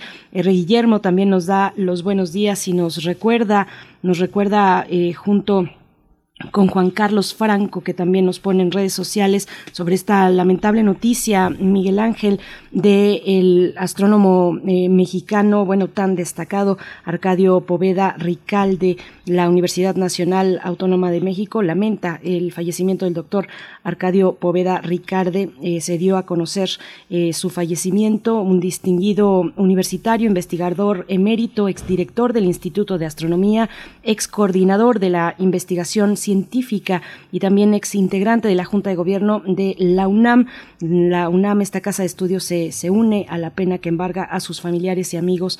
Es el mensaje que, ha transmitido el día de ayer, 24 de marzo, eh, por el fallecimiento del astrónomo Arcadio Poveda Ricardo Ángel. Sí, es muy, muy, muy lamentable. Arcadio Poveda, bueno, fue una de las piedras angulares en el desarrollo del Instituto de Astronomía un hombre muy generoso, muy, eh, muy, muy, un hombre muy divertido, con un gran sentido del humor, un gran colega para sus colegas. Fue, pues es una pérdida ya el, el, el, tiempo, pues es eh, implacable con, con, con, algunos temas, pero bueno, Arcadio Poveda, pues forma parte ya de esta constelación de astrónomos fundamentales. Fíjate que también hay una pérdida importante. Se va a hacer una mesa hoy en homenaje a Roberto Javier Hernández, el Rochi, un teatrero, un hombre de teatro, El Pelón, un hombre de teatro muy, muy importante.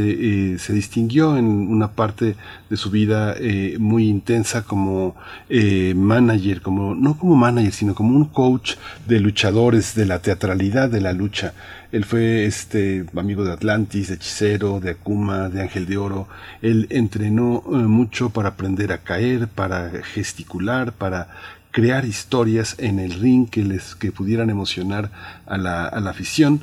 Él estuvo muy fuerte en la Promociones México, en Coliseo, Revolución, esos, esos escenarios del ring que son importantes y una persona muy, muy querida, muy querida en el, en el ámbito del teatro. Este, se parecía al Dragon Ball, entonces este, él participó en muchísimas producciones del Museo de Culturas Populares de Coyoacán, este, eh, estuvo en el ring junto a Guerreros Tuareg, eh, un, un hombre de teatro pues imprescindible, también un, un, universitario que contribuyó mucho que las nuevas generaciones de gente de teatro se asomara a otras posibilidades corporales que, que le daba la lucha, el combate, el yoga, el tai chi, un hombre, un hombre del renacimiento en el siglo XXI. Bueno, y cuéntanos, bueno, porque él falleció el año pasado, en octubre del uh -huh. año pasado, y uh -huh. se le hace un homenaje. ¿Dónde va a ser el homenaje? El, es, este, este homenaje lo van, lo van a hacer Alegría Martínez, se va a transmitir en Facebook. Este, no tengo la precisión okay. del dato, pero en un momento lo, lo sí. conseguimos y se los compartimos. Sí, en un momento les compartimos en redes sociales donde está Tamara Quirós también. Eh, si le quieren saludar, pues anda ahí muy atenta en nuestras redes sociales, arroba Movimiento, en Twitter y en Facebook, Primer Movimiento UNAM. Nosotros vamos a tener en esta hora la nota nacional, la reforma a la Ley General de Educación en materia de entornos saludables contra el ambiente obesogénico escolar. Vamos a compartir eh, pues una lectura de lo que significa esto que está eh, en Cámara de Diputados con Liliana Baena. Ella es coordinadora de mi escuela saludable en el poder del consumidor. Vamos a tener ta, también esta eh, visión, ese seguimiento de Rusia y la invasión a Ucrania, cuáles son las consecuencias para América Latina. Este tema lo vamos a tratar con la doctora Imelda Ibáñez, ella es candidata al grado de doctor por el programa de posgrado en Ciencias Políticas y Sociales de la UNAM. Bien, pues y vamos a tener una complacencia musical en este momento antes de pasar a nuestra nota nacional y también a hablar después de Rusia y los eh, las implicaciones para América Latina y el Caribe. Esto es para Abel Arevalo. Abel nos pide Nubes de Caifanes.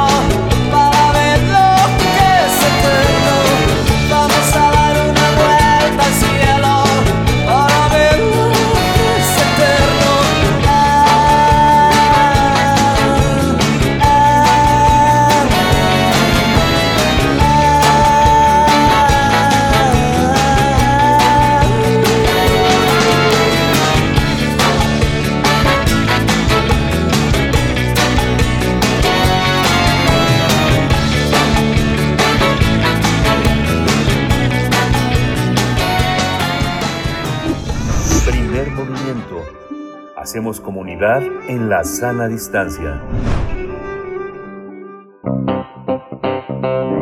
Nota Nacional. Se dice que la escuela es el segundo lugar del estudiante, sin embargo en las últimas décadas se han convertido en espacios que promueven la obesidad. En México 38.2% de menores viven con sobrepeso obesidad y uno de cada dos desarrollará diabetes a lo largo de su vida si no se toman las medidas urgentes de prevención. En este contexto es que se agravó aún más eh, esta situación con la actual pandemia por coronavirus. De acuerdo con las organizaciones integrantes de Contrapeso y Alianza por la Salud Alimentaria, esta enfermedad prevalece a lo largo de la primaria hasta aumentar un 50%. Se advirtió que en la jornada escolar, que abarca alrededor de cuatro horas y media, los niños tienen más de cinco oportunidades para consumir productos donde predomina la llamada comida chatarra, así como las bebidas endulzadas, lo que equivale a un consumo promedio de 550 calorías. De este panorama tan complejo para la infancia en nuestro país, las organizaciones confiaron en que se apruebe en Cámara de Diputados la iniciativa de reforma a la Ley General de Educación presentada por el diputado Armando Contreras Castillo, integrante de la Comisión de Justicia. Esta iniciativa articula los acuerdos y el marco internacional de derechos de los que México es parte y responde de manera integral al grave problema de malnutrición, incluyendo la obesidad infantil. Vamos a tener una charla esta mañana sobre eh, este llamado de diversas organizaciones para que el legislativo apruebe la iniciativa de reforma a la Ley General de Educación contra la obesidad en escuelas. Nos acompaña a través de la línea Liliana Baena. Ella es coordinadora de Mi Escuela Saludable en el Poder del Consumidor. Liliana Baena, bienvenida, bienvenida a Primer Movimiento. Buenos días. Gracias, buenos días, buenos días a, a los escuchas. Gracias por la invitación. Gracias Liliana. Eh, pues cuéntenos cómo, en qué, cómo está estructurada esta ley y pues de alguna manera cómo se logrará mantener a raya a estas empresas que incluso pagaban, pagaban, estaban coludidas con las propias autoridades escolares para vender productos chatarra en las cooperativas. ¿Cuáles son estas, cuál, cuál es esta, en qué consiste esta ley y cómo, cómo mantenerlos a raya? Sí, bueno, esta es, es una iniciativa de, de, de reforma a la Ley General de Educación. Esta reforma de Ley General de Educación ya existía, la, la propuesta es que se modifiquen algunos artículos que, que tengan que ver específicamente con la modificación de los entornos escolares de, de los no saludables a los saludables. Y al, y al modificar este tipo de artículos en estas leyes, lo que haríamos es un blindaje a toda la, la industria alimentaria que se está metiendo en todas las cooperativas escolares este, desde hace muchas décadas. Esto sentaría una base política eh, fortalecida, pero también para actuar de manera integral en el combate a la obesidad, a las enfermedades crónicas como la diabetes, que cada vez aparece a más tempranas edades, por ejemplo, y que se ha venido agravando por la actual pandemia de coronavirus. que nosotros en México vivimos una eh, veníamos viviendo una epidemia ahora en tiempos de pandemia. Eso es bastante grave para, para nuestro país. Liliana, por favor, denos un, contexto de, estas prácticas de alimentación en horarios de escuela. Yo creo que hacer un repaso, eh, aunque ya lo hemos hecho en distintos momentos, ustedes por supuesto han insistido en ello junto con otras organizaciones, pero hacer un repaso es seguir haciendo también conciencia de lo que significa una situación como esta en los entornos escolares y cómo afecta a las infancias y adolescencias de nuestro país.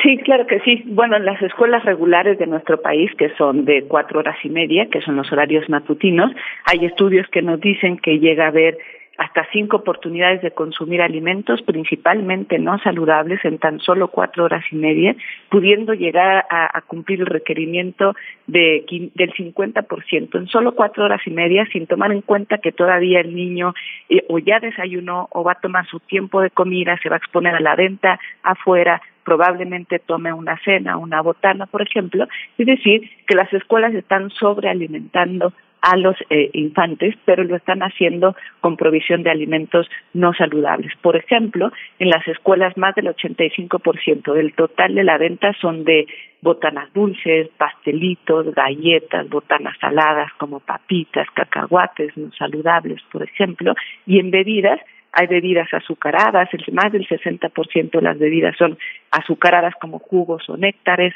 son también incluso de refrescos, ¿no? Que se están vendiendo al interior de las escuelas. Nosotros tenemos una plataforma de vigilancia ciudadana donde cualquier persona puede meterse a la página de Mi Escuela Saludable y denunciar a las escuelas. Bueno, pues tenemos resultados de eso y más del 97% de las escuelas a nivel nacional, con más de 8.000 reportes, nos dicen que las escuelas no están cumpliendo con una regulación que ya existe desde hace más de 10 años que nos dice qué alimentos y bebidas pueden o no venderse en las escuelas.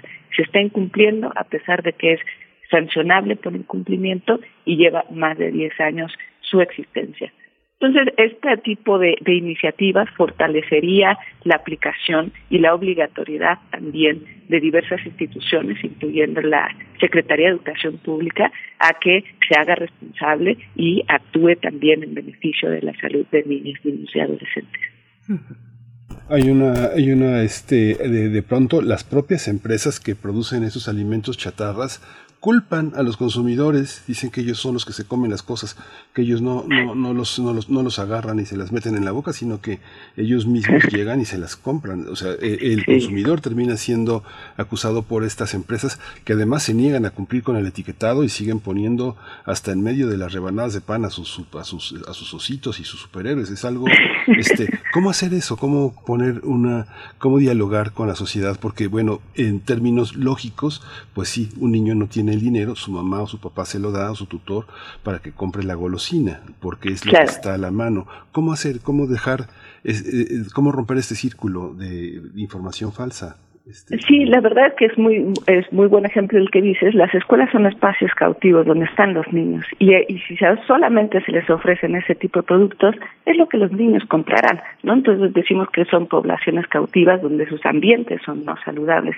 De ahí radica entonces la importancia de, de empezar a frenar y blindar a estas empresas con eh, haciendo más robustas las políticas públicas en términos de alimentación, como por ejemplo esta iniciativa que al meterse o al blindar la Ley General de Educación, pues empezará a blindar y, a, hacer más difícil la entrada a este tipo de, empresas eh, dentro de las escuelas, por ejemplo, y también es muy importante la sensibilidad de la Secretaría de Educación Pública a no generar ningún tipo de acuerdo de, de, fortalecer como eh, realmente o hacer cumplir la garantía de derechos no permitiendo su entrada a, al interior de las escuelas porque se ha habido conflicto de intereses en este tipo de políticas públicas y eh, se necesitan fortalecer y blindar todas estas políticas para que la industria no esté dentro en estos espacios.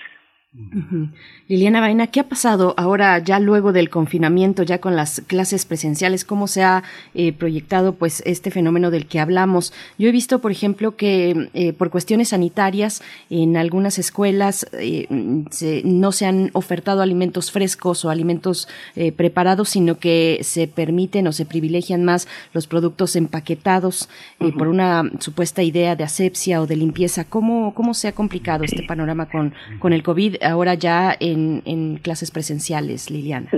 Sí, nosotros hemos visto dos panoramas importantes y que nos parece que tienen muchas oportunidades de, de, trabajo. Una de las más fuertes y no tan positivas es justo esa, que la industria se ha metido también en las cooperativas con eh, hablando con la inocuidad de sus productos y vendiendo productos ultraprocesados.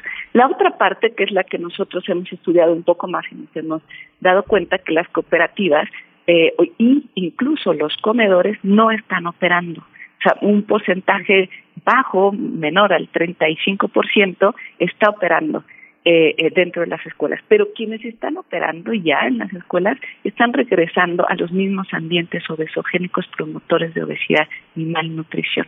Eh, y, y los otros tantos, el otro 70% de las cooperativas que quedan, han estado cerrando, no han estado abriendo, ya los papás llevan los lonches de los niños, ¿no? O sea, porque no hay eh, oferta al interior.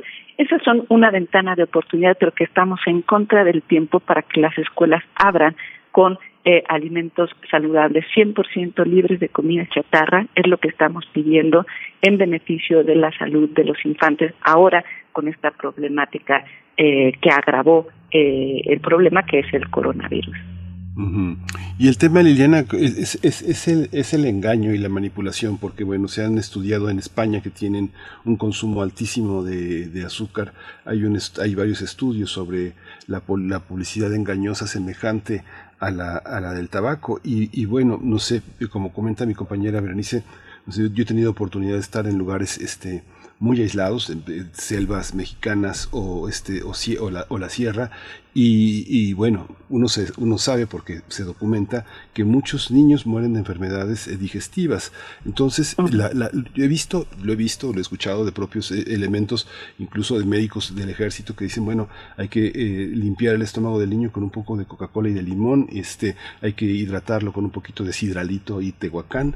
Es una cosa que está, es, es parte, pero eh, los elementos, los alimentos este, eh, empaquetados también son una opción en muchos momentos de grandes lluvias en la, en la selva, en la sierra, que sí resuelven muchas cosas, ¿no? Es, pero es el control, no la desaparición, sino realmente que no haya publicidad engañosa, que sean productos que pueden ser alimenticios y que van a ser inmensamente ricos, como ahora también a los empresarios. ¿Cómo resolver esto, Liliana?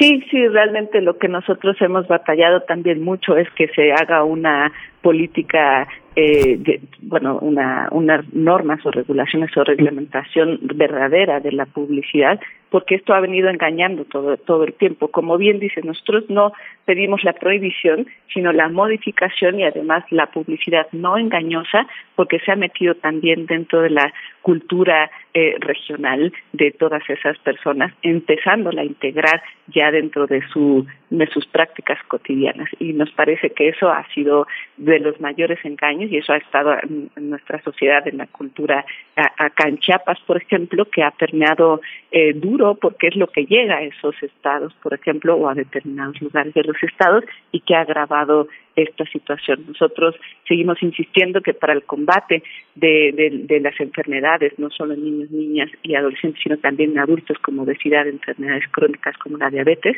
este, necesitamos crear un conjunto de políticas integrales verdaderas que sean implementadas, que sean evaluadas, que tengan principios de progresividad, de no conflicto de intereses, por ejemplo, para que realmente podamos dar un combate a este pues a toda esta industria alimentaria y nosotros poder empezar a resolver entonces el problema de, de enfermedades y obesidad infantil que además están costeando eh, muchísimo eh, eh, del PIB y que esto será insostenible en nuestro país próximamente si no es que lo está haciendo ahora.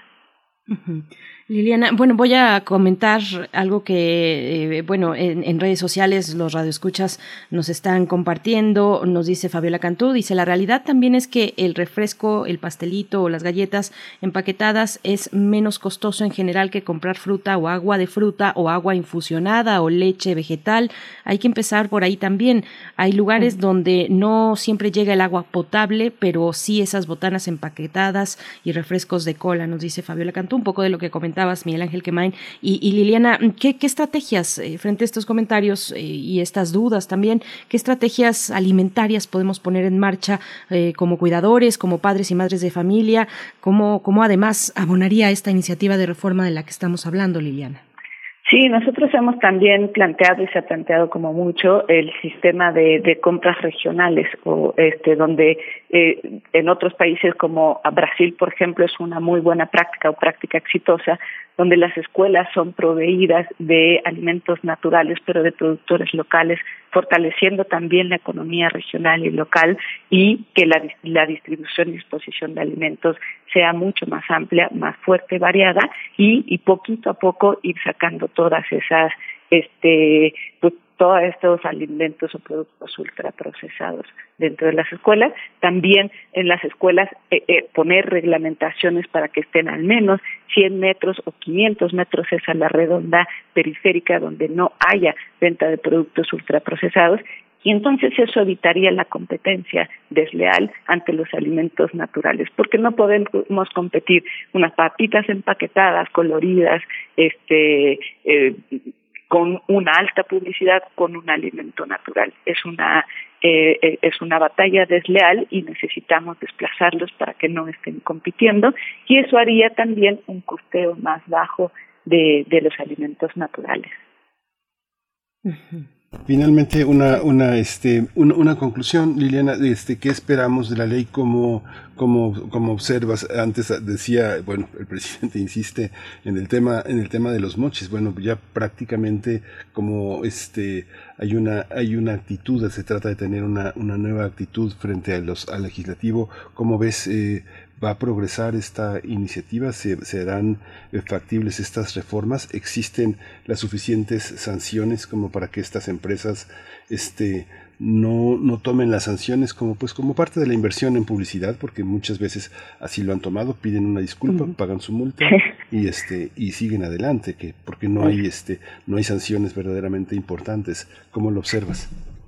Sí, nosotros creemos que esta iniciativa es, es una iniciativa eh, importante que realmente está integral, que puede ayudar a combatir en el entorno escolar eh, como primer paso toda esta problemática de sobrepeso obesidad. Nosotros esperamos que esta iniciativa vaya avanzando en el mismo legislativo, aprobándose en sus términos como está en sus términos, es una una iniciativa verdaderamente este integrada y este y, este es el primer paso. Realmente después de la aprobación de esto se espera que se haga una implementación real se reglamente bien se implemente fuera de conflicto de intereses por ejemplo y evaluar y monitorear este tipo de, de políticas. Es lo que esperamos fortalecer también el rubro de las sanciones hacer sanciones más fuertes pero también a quienes se sancionan y quiénes son los sancionados es muy importante, como los roles y responsabilidades es muy importante, pero este es un gran paso, es un muy buen primer paso que esperemos que esta iniciativa siga progresando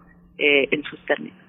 Así es, que siga progresando esta iniciativa, pues hay que mantenernos atentos, atentas al Poder Legislativo y a las organizaciones que están eh, empujando, empujando por prácticas más saludables en nuestra alimentación, en la alimentación de los chicos y las chicas. Liliana Baena, coordinadora de Mi Escuela Saludable en el Poder del Consumidor. Muchas gracias por compartir eh, pues estos elementos tan, tan importantes de nuestra vida cotidiana. Gracias por estar esta mañana. Muchas gracias. Buenas, buenos días. Gracias. Pues cuéntenos, eh, nos envían sus comentarios en redes sociales. Dice Xochitl Arellano en la escuela en México. Recuerden que ella nos, eh, nos escucha desde California, en los Estados Unidos. En la escuela en México me acuerdo que no comía en la escuela, solo desde casa. Dice Fabiola Cantú. Pasa mucho también que hay esfuerzos de madres y padres de mandar comida saludable, pero los niños llegan al grupo de amigos y varios traen productos ultraprocesados que son más atractivos para los niños e intercambian, comparten. Pues es difícil ganar cuando la mayoría de los chicos llevan eh, cosas empaquetadas a la escuela. Gracias, Fabiola Cantú. Refrancito dice, mis niños llevan su almuerzo, pero no falta, eh, no faltan algunos chuchulucos, dice, que se ofrecen en las escuelas, pero debo decir mucho menos que antes. Bueno, esa es eh, pues también parte de, este avance de organizaciones que están que están eh, pues promoviendo prácticas más saludables en la alimentación de los chicos y las chicas en las escuelas. Nosotros vamos em, vamos a ir vamos a ir vamos a escuchar parte de lo que estará ocurriendo en este fin de semana en la feria internacional del libro del Palacio de Minería que arrancó ya es ya es su segundo su segundo día arrancó el día de ayer así es que vamos a escuchar cuadragésima tercera Feria Internacional del Libro del Palacio de Minería. No hace tanto tiempo, en este mismo barrio, la felicidad era también una manera de resistir. Escribió Almudena Grandes en su novela Los besos en el pan. En la edición 43 de la Feria Internacional del Libro del Palacio de Minería, conmemoramos su natalicio, rendimos homenaje a su legado artístico y sobre todo celebramos la vida de una mujer que con su literatura construyó realidades. Se parte de esta charla ceremonia el sábado 26 de marzo a las 15 horas. El terror también cobra vida en la FIL. Y este año, el vampiro más famoso anda de manteles largos. Se parte de las séptimas jornadas de literatura de horror. Roberto Coria y su macabro equipo te esperan en la mesa a Drácula en su cumpleaños, celebrando sus 125 años. Conversan Vicente Quirarte, Aurora Piñeiro y Luisa Iglesias Arvide. Sábado 26 a las 17 horas. Y como ya es tradición, los recitales de poesía no pueden faltar. ¿Y quién mejor que el primer actor Gastón Melo entrañable amigo de la FIL, para hacer lectura en voz alta de la obra de Jack Kerouac. Presenta Álvaro Canseco, sábado 26 a las 19 horas. Recuerda, todas las actividades son virtuales. Serán transmitidas en las páginas de Facebook y YouTube de la feria y en www.filminería.unam.mx. La Filminería te acompaña, porque leer es estar vivo. Cuadragésima tercera Feria Internacional del Libro del Palacio de Minería. Primer movimiento. Hacemos comunidad en la sana distancia. Nota Internacional.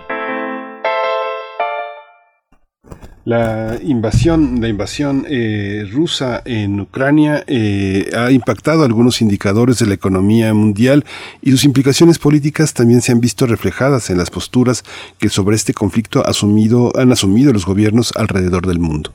La región de América Latina y el Caribe no ha quedado exenta de las repercusiones de la situación bélica entre ambos países desde el 24 de febrero, cuando las tropas rusas empezaron a atacar su incursión por Ucrania. Las sanciones de Estados Unidos contra Rusia, así como el incremento por el precio del petróleo ante el temor de que en algunos países, incluidos eh, latinoamericanos, se interrumpiera el suministro de crudo. Algunos países productores de petróleo en América Latina, como Brasil y México, podrían beneficiarse ante la falta de crudo importado, pero a su vez los precios se dispararían e impactarían en los consumidores, como es el caso de nuestro país con las gasolinas, por lo que el gobierno ha implementado subsidios. Especialistas además consideran que la relación de Rusia con Cuba, Nicaragua y Venezuela es lo suficientemente fuerte como para que la amenaza del despliegue de actores militares sea creíble. Pues vamos a tener una charla esta mañana sobre las implicaciones de la incursión Rusia, rusa en Ucrania, en las implicaciones para la región de América Latina y el Caribe. Nos acompaña Imelda Ibáñez Guzmán. Ella es candidata al grado de doctor por el programa de posgrado en Ciencias Políticas y Sociales de la UNAM. Cuenta con una especialización en política exterior de México por el Colmex. En 2017 y 2019 realizó estancias de investigación en la Federación de Rusia. Es ponente en el Foro Internacional Rusia Iberoamérica de la Universidad Estatal de San Petersburgo. Desde 2017 participa en entrevistas sobre temas de la relación Rusia-México para el diario ruso Comensant, Comersant y a partir de 2018 es redactora invitada en la revista académica de Rusia Politología de la Universidad Estatal de Moscú. Desde 2020 forma parte del grupo de estudios sobre Eurasia, el GESE, y a partir de 2022 es coordinadora de los cursos Rusia, Política Exterior e Historia de su Escuela Geopolítica. Imelda Ibáñez, gracias por estar esta mañana. Bienvenida a Primer Movimiento. Eh, muchas gracias a ustedes por la invitación y es un gusto para el amable público y también este, para, para la comunidad universitaria. Gracias, eh, eh, Imelda Ibáñez. pues cuéntenos cómo, cómo desglosar esta historia del impacto sobre América Latina de este conflicto Ucrania-Rusia. sí, claro. Y, y, precisamente esto es muy importante porque hay que destacar la base histórica de, de cómo ha sido la proyección de la política exterior de Rusia durante los últimos 20 años para la región latinoamericana. Como les comento, desde hace dos décadas Rusia se ha posicionado de manera estratégica en la región latinoamericana, gracias a la proyección de, su de una política exterior cuya característica es la búsqueda de la cooperación con diversas regiones del mundo desde el ámbito multipolar. En el caso de la región latinoamericana, esta se reflejó o se refleja en el acercamiento con diversos países como son Venezuela, por supuesto, obviamente el caso histórico de Cuba, Argentina, Brasil, Ecuador, Bolivia, por mencionar los más importantes. Y esta cooperación se ha dado en sectores como el energético, el militar, el de intercambio comercial, incluso en el este, intercambio cultural y educativo. Ahora, ¿Qué ocurre con la crisis en la región euroatlántica, donde está implicada este, la, la actuación actualmente de la Federación Rusa, ya que tomó una decisión de promover una acción militar en Ucrania? Y la posición de la mayoría de los países latinoamericanos ha sido neutral. Eh, hay que destacar incluso que días antes del 24 de febrero pasado, a Moscú llegaron dos líderes latinoamericanos a entrevistarse con el presidente Vladimir Vladimirovich Putin eh, los dos presidentes eh, latinoamericanos, el argentino Alberto Fernández y el brasileño Jair Bolsonaro. Entonces, eh, haciendo un resumen de toda esta posición ya histórica de hace ya dos décadas de, la presencia de Rusia en, nuestra región, me parece que la, la implicación más importante en este, de este conflicto eh, sería la geopolítica. ¿Por qué? Porque vamos a ver una política exterior de Rusia renovada hacia diferentes regiones del mundo, obviamente para nuestra región latinoamericana, eh, en donde va a buscar posicionarse y fortalecerse más en diversos aspectos, eh, sobre todo el de la cooperación energética, como hemos comentado. Y, y que vamos a ver eh, como contraparte la posición estadounidense, porque pues eh, somos, eh, vaya, una un, enclave geopolítico también para la, política exterior estadounidense. Eh, vamos a ver de qué forma también Estados Unidos, a partir de la implementación de diversos programas de, cooperación con la región latinoamericana, pues va a pretender contrarrestar la, la posición de Rusia en, en nuestra región. Entonces me parece que la implicación más importante es la geopolítica en estos momentos y sobre todo también la, la política y la, y la económica. Imelda Ibáñez, bueno, eh, hemos visto acercamientos, conversaciones de alto nivel entre Estados Unidos y Venezuela. Hemos visto, digamos, esta redirección de los intereses en la región de los Estados Unidos para bloquear de alguna manera la, presencia rusa. ¿Qué, ¿Qué, tan sólida es esa, es esa presencia, esa relación de Rusia con países como Venezuela o países como Cuba? Eh, claro, eh, interesante destacar, ¿verdad? Este, como comentábamos, esa, esa posición histórica, sobre todo con Cuba. El caso de Venezuela es, este, es interesante destacar porque, eh, porque posterior al día 24 de, febrero pasado, el presidente Nicolás Maduro se posicionó en apoyo a la decisión que tomó el presidente Vladimir Vladimirovich. Eh, y vamos a ser testigos en las próximas semanas o meses como les comentaba, de este cambio geopolítico regional, dado que, como lo han señalado diversos medios, como lo han señalado, perdón, diversos medios, Estados Unidos eh, ha pretendido hacer ese acercamiento hacia Venezuela, ¿no? Para negociar sobre todo cuestiones del sector energético con PDVSA. Entonces sería importante saber y hacer esta siguiente pregunta. ¿Hasta qué grado implicaría la forma pragmática de negociación del gobierno de Nicolás Maduro con el gobierno estadounidense, porque el Nicolás Maduro también dejó en claro que su posición eh, económica va a ser sí acercamiento a Estados Unidos, ¿no? Pero su posición geopolítica y su posición de cooperación en cuanto a, a reflexión de, política exterior, pues se encuentra muy, muy allegada con, con, con la Federación de Rusia, ¿no? Entonces, eh, Venezuela no presentó vaya no no estar cerrada hacia un acercamiento a Estados Unidos, sobre todo en el ámbito económico energético. Eh, para, para quienes eh, han tenido mucho miedo de que en, Venezuela desaparezcan los clubes de golf desde la llegada de Hugo Chávez, eh, ¿cuál es la esta esta visión? Esta hay una alineación de, México con un conjunto de países latinoamericanos, este, no gratos para para la derecha, para quienes han estado en contra de México identificado con Venezuela, México identificado con Nicaragua, en esta narrativa este contra contra la política exterior de México. ¿Cómo cómo lo cómo lo visualiza? Este, me parece que hasta el momento México ha presentado una política exterior basada en nuestros principios de, de nuestra doctrina precisamente de política exterior. Eh, hay que destacar en estos momentos que en el ámbito multilateral nuestro país eh, ha, permanecido de forma destacada al, apoyar a, este, las decisiones junto con Francia sobre todo en el derecho internacional humanitario, para prever y apoyar precisamente la creación de corredores humanitarios en, el conflicto actualmente en, en Ucrania. Ahora, si, este, si se alinea o no hacia la, la, la muy popular comenzada un eje, un eje prorruso, un eje este, izquierdista, eh, recordemos que, que, Rusia no, no maneja una posición de política exterior de de izquierdas o de derechas, ¿no? Él maneja una política exterior eh, multilateral, buscando el multipolarismo, no basado en ideología. Sí, entonces este, me parece que, la proyección de la política exterior de México hasta este momento ha sido eh, soberana, pragmática también, porque tiene que, que equilibrar su, su proyección también de política exterior con el vecino del norte, con Estados Unidos. Entonces también sería interesante dar, dar esa lectura, ¿no? De cómo México va a equilibrar la, la proyección de su política exterior, tanto con los intereses que tenemos con la cooperación estadounidense, como también los intereses que tenemos para acercarnos con los líderes este, latinoamericanos, porque pues México obviamente regionalmente pertenece a la región latinoamericana.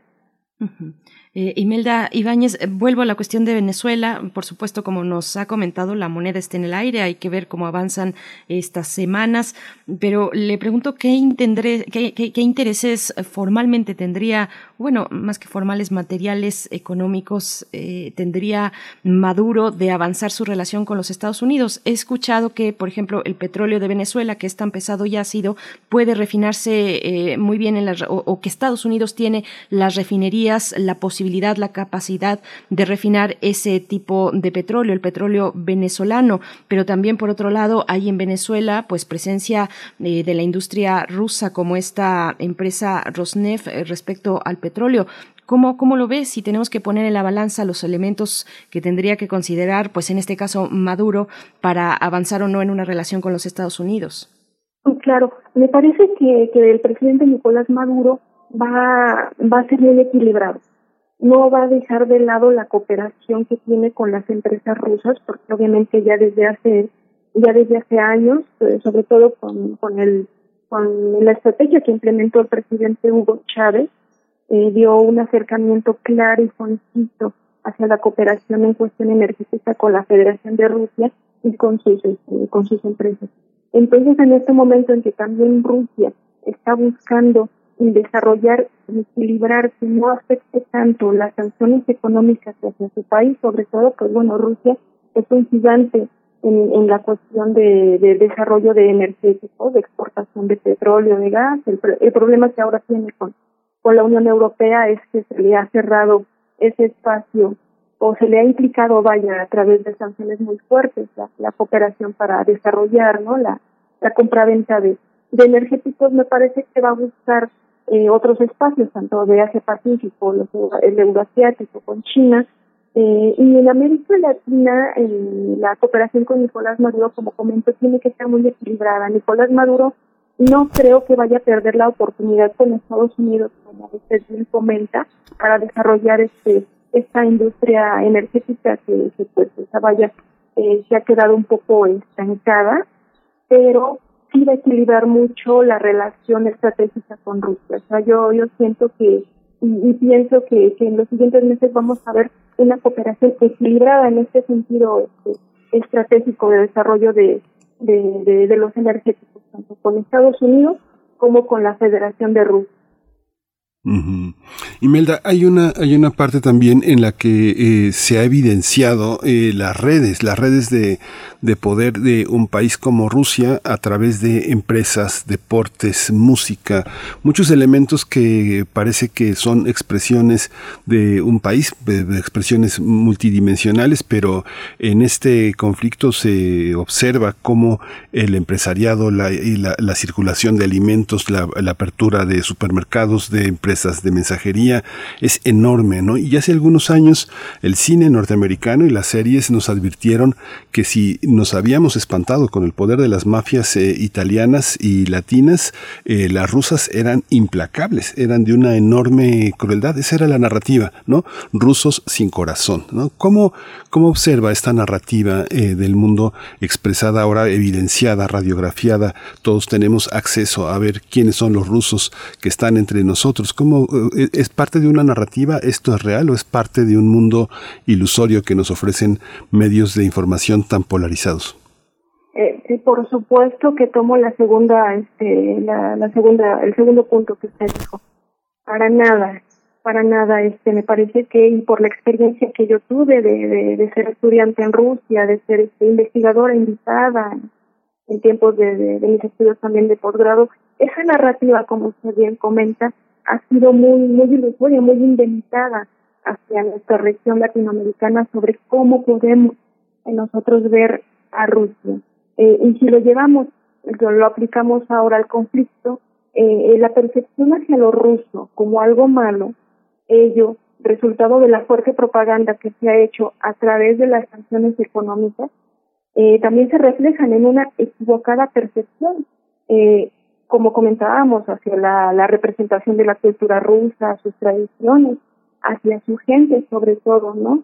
Y eso es muy, muy desafortunado en este momento, ¿no? Porque primero eh, en Rusia está siendo eh, víctima de, sanciones este, económicas muy fuertes y a la vez también se está proyectando una rusofobia que me parece que no debemos de aplicar nosotros en, Latinoamérica, que está vaya está aplicada ya en la región euroatlántica, me parece que en Latinoamérica vamos a tener la oportunidad de conocer verdaderamente a Rusia a través de no cerrarnos hacia los espacios de cooperación que Rusia va a buscar en los próximos meses con, con nuestros países y de, la región latinoamericana. Y me parece que no, la narrativa, sobre todo estadounidense, es muy equivocada la percepción que, que se tiene sobre, sobre los rusos, sobre Rusia y sobre su cultura eh, profesora Imelda Ibáñez, bueno, ya acercándonos un poco al cierre y con toda esa experiencia que, usted tiene sobre, sobre Rusia, sobre el fenómeno que, que, ha ocurrido, que, que está dándose, eh, ¿qué, ¿qué, salidas prevé usted al, conflicto, a la escalada del conflicto también? Se han eh, pues alzado las alertas en cuestiones nucleares. ¿Qué caminos podría tomar la misma Unión Europea mm, diferenciada en su interior? No es lo mismo pensar en una Alemania con mucha mayor dependencia eh, al gas eh, al gas ruso, eh, pensar en, en Francia, ¿qué, qué caminos se, se vislumbran para una posible solución de este conflicto? por el momento tenemos que estar atentos. Es, es un conflicto que va a dar para todo este año, o sea, no no podemos ver en estos momentos una una salida próxima rápida en los siguientes días, en las siguientes semanas, incluso y, y Rusia sale ya de Ucrania, tenemos que ver cómo, cómo se va a reformular la posición política de Ucrania, la posición de Rusia respecto a la cooperación con, con la región euroatlántica, con, con la región euroasiática, con nosotros incluso en la región este, latinoamericana. Eh, eh, yo preveo para los siguientes meses eh, cambios obviamente geopolíticos y estratégicos en, en todo el mundo eh, debido a que pues no fue un, actor pequeño, por lo que comentamos nosotros en el contexto de, de estudio y análisis de política mundial y relaciones internacionales, dio una respuesta fuerte, ¿no? Ante ante una avanzada, en este caso de la Organización del Tratado del Atlántico Norte, que amenaza, que amenaza, amenazaba la, la seguridad nacional de Rusia. Entonces, eh, por el momento yo, yo no tengo una perspectiva de, que este conflicto finalice rápidamente. Hay que estar eh, atentos tanto en el rubro de las sanciones económicas, cómo van a afectar a Rusia y de qué forma Rusia va a responder. ¿no? Eh, estamos viendo las, eh, los días pasados que Rusia dijo que eh, la cooperación en sentido de la distribución de gas hacia la región eh, euroatlántica eh, los socios van a tener que pagar en rubros el, el gas que se les esté distribuyendo a la región. Entonces, eso es un punto que utilizó eh, Rusia para contrarrestar las fuertes sanciones económicas. Eh, hay que ver de qué otra forma va a responder a más sanciones económicas. Eh, las negociaciones en cuanto a Ucrania, con Ucrania, vaya con el presidente ucraniano y los líderes del Kremlin, pues también se encuentran estancadas en este momento y eso debido a qué?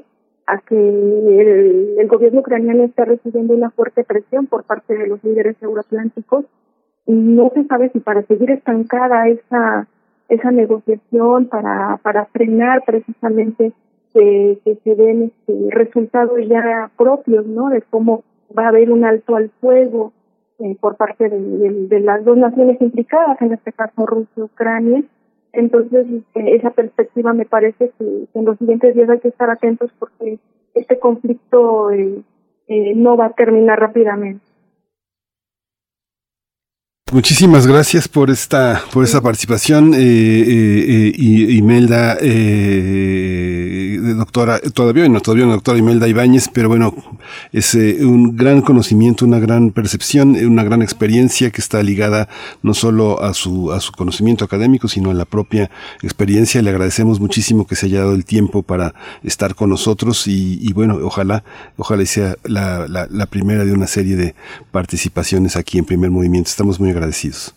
No, al contrario, muy agradecida a ustedes por permitirme este espacio y, por supuesto yo estaré muy este muy muy muy feliz por estar este eh, comunicándome con ustedes cuando ustedes también me vuelvan a dar la oportunidad para platicar sobre este conflicto y las implicaciones que tenga para nos, para nuestra región latinoamericana. Hasta pronto, muchas gracias Imelda Ibáñez, hasta pronto. Ella, ella es candidata al grado de doctor por el programa de posgrado en Ciencias Políticas y Sociales de la UNAM. También cuenta con una especialización en Política Exterior de México por el Colmex. Desde 2020 forma parte del grupo de estudios sobre Eurasia y a partir del 2022 de este año coordina los cursos Rusia, Política Exterior e Historia de su Escuela Geopolítica. Pues vamos, vamos a ir con música. Creo que todavía tenemos oportunidad. Mirko Sun nos pide una canción de Ana Carolina se titula Un sueño bajo el agua. Con esto nos despedimos de la radio Nicolaita y nos vamos al corte.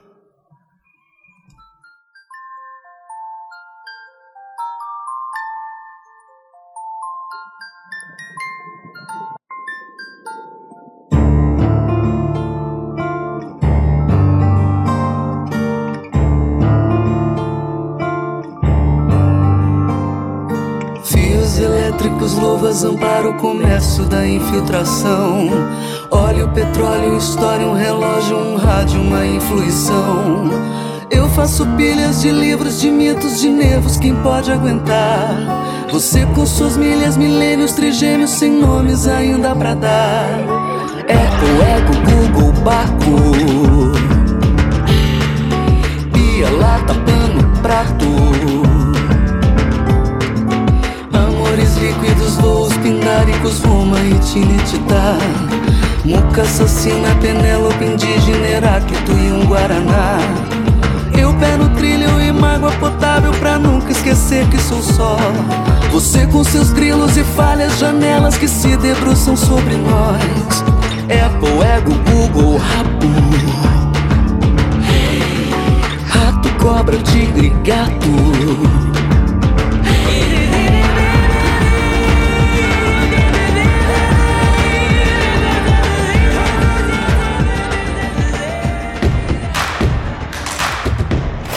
Síguenos en redes sociales. Encuéntranos en Facebook como Primer Movimiento y en Twitter como arroba PMovimiento. Hagamos comunidad.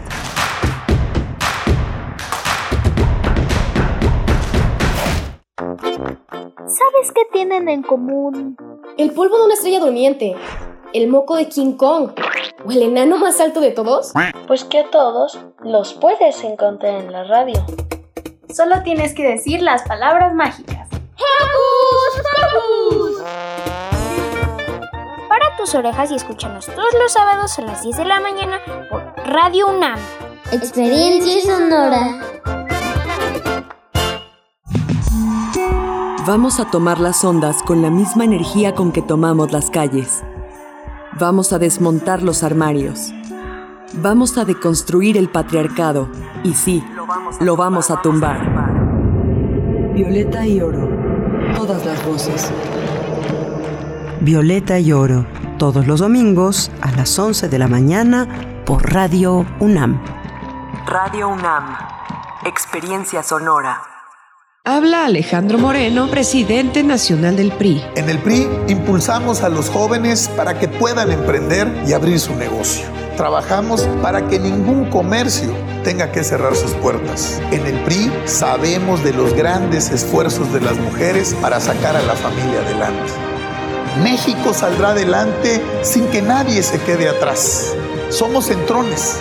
En el PRI, la familia antes que todo. PRI fentanilo, heroína, cocaína, piedra, cristal. No importa qué droga te metas, de todas formas te destruyes. La sangre de las drogas nos mancha a todos, Mejor métete esto en la cabeza. Si te drogas, te dañas. Si necesitas ayuda, llama a la línea de la vida. 800-911-2000. Para vivir feliz, no necesitas meterte nada.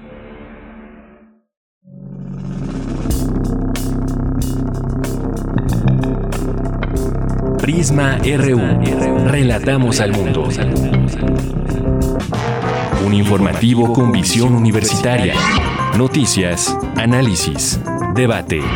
Prisma RU. Conduce Deyanira Morán.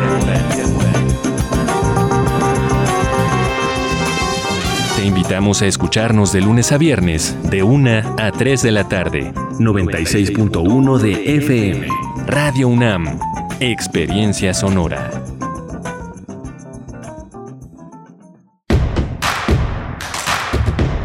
Encuentra la música de primer movimiento día a día en el Spotify de Radio UNAM y agréganos a tus favoritos.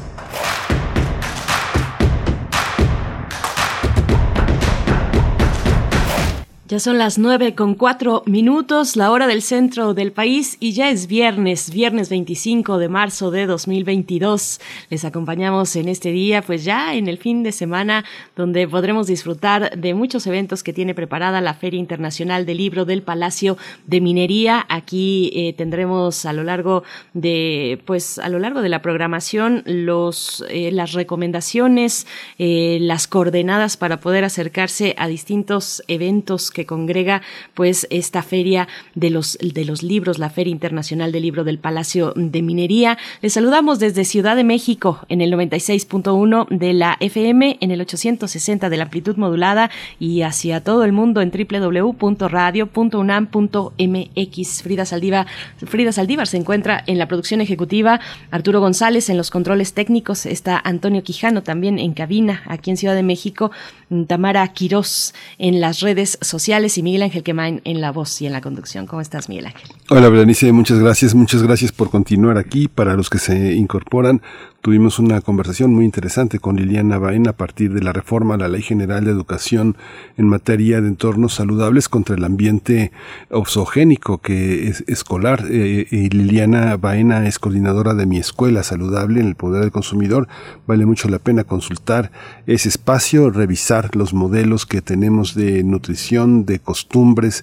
Es interesante. Mucha gente en México ha crecido eh, eh, con hábitos alimenticios que a veces se creen que forman parte de una gran tradición eh, gastronómica mexicana, pero no son hábitos que se generan a partir de ciertos momentos históricos que se establecen de una manera muy muy poderosa entre nosotros. No sé, todavía crecí, Berenice, pensando, este, ya no lo hago, pero me di unos buenos eh, bolillazos con nata y azúcar en mi, en algún momento cené café con leche con mucha azúcar y unas eh, dos o tres conchas, pero esos tiempos han pasado, uno no refiere con precisión cuál es el origen de todo eso, de estar, lo que uno recuerda es una, una reunión familiar cálida alrededor del café, del café con leche, del pan, pero al final de las cosas, eh, la obesidad nos ha alcanzado, la diabetes es una, una causa muy fuerte, las enfermedades isquémicas, circulatorias del corazón son muy, muy, están a la orden del día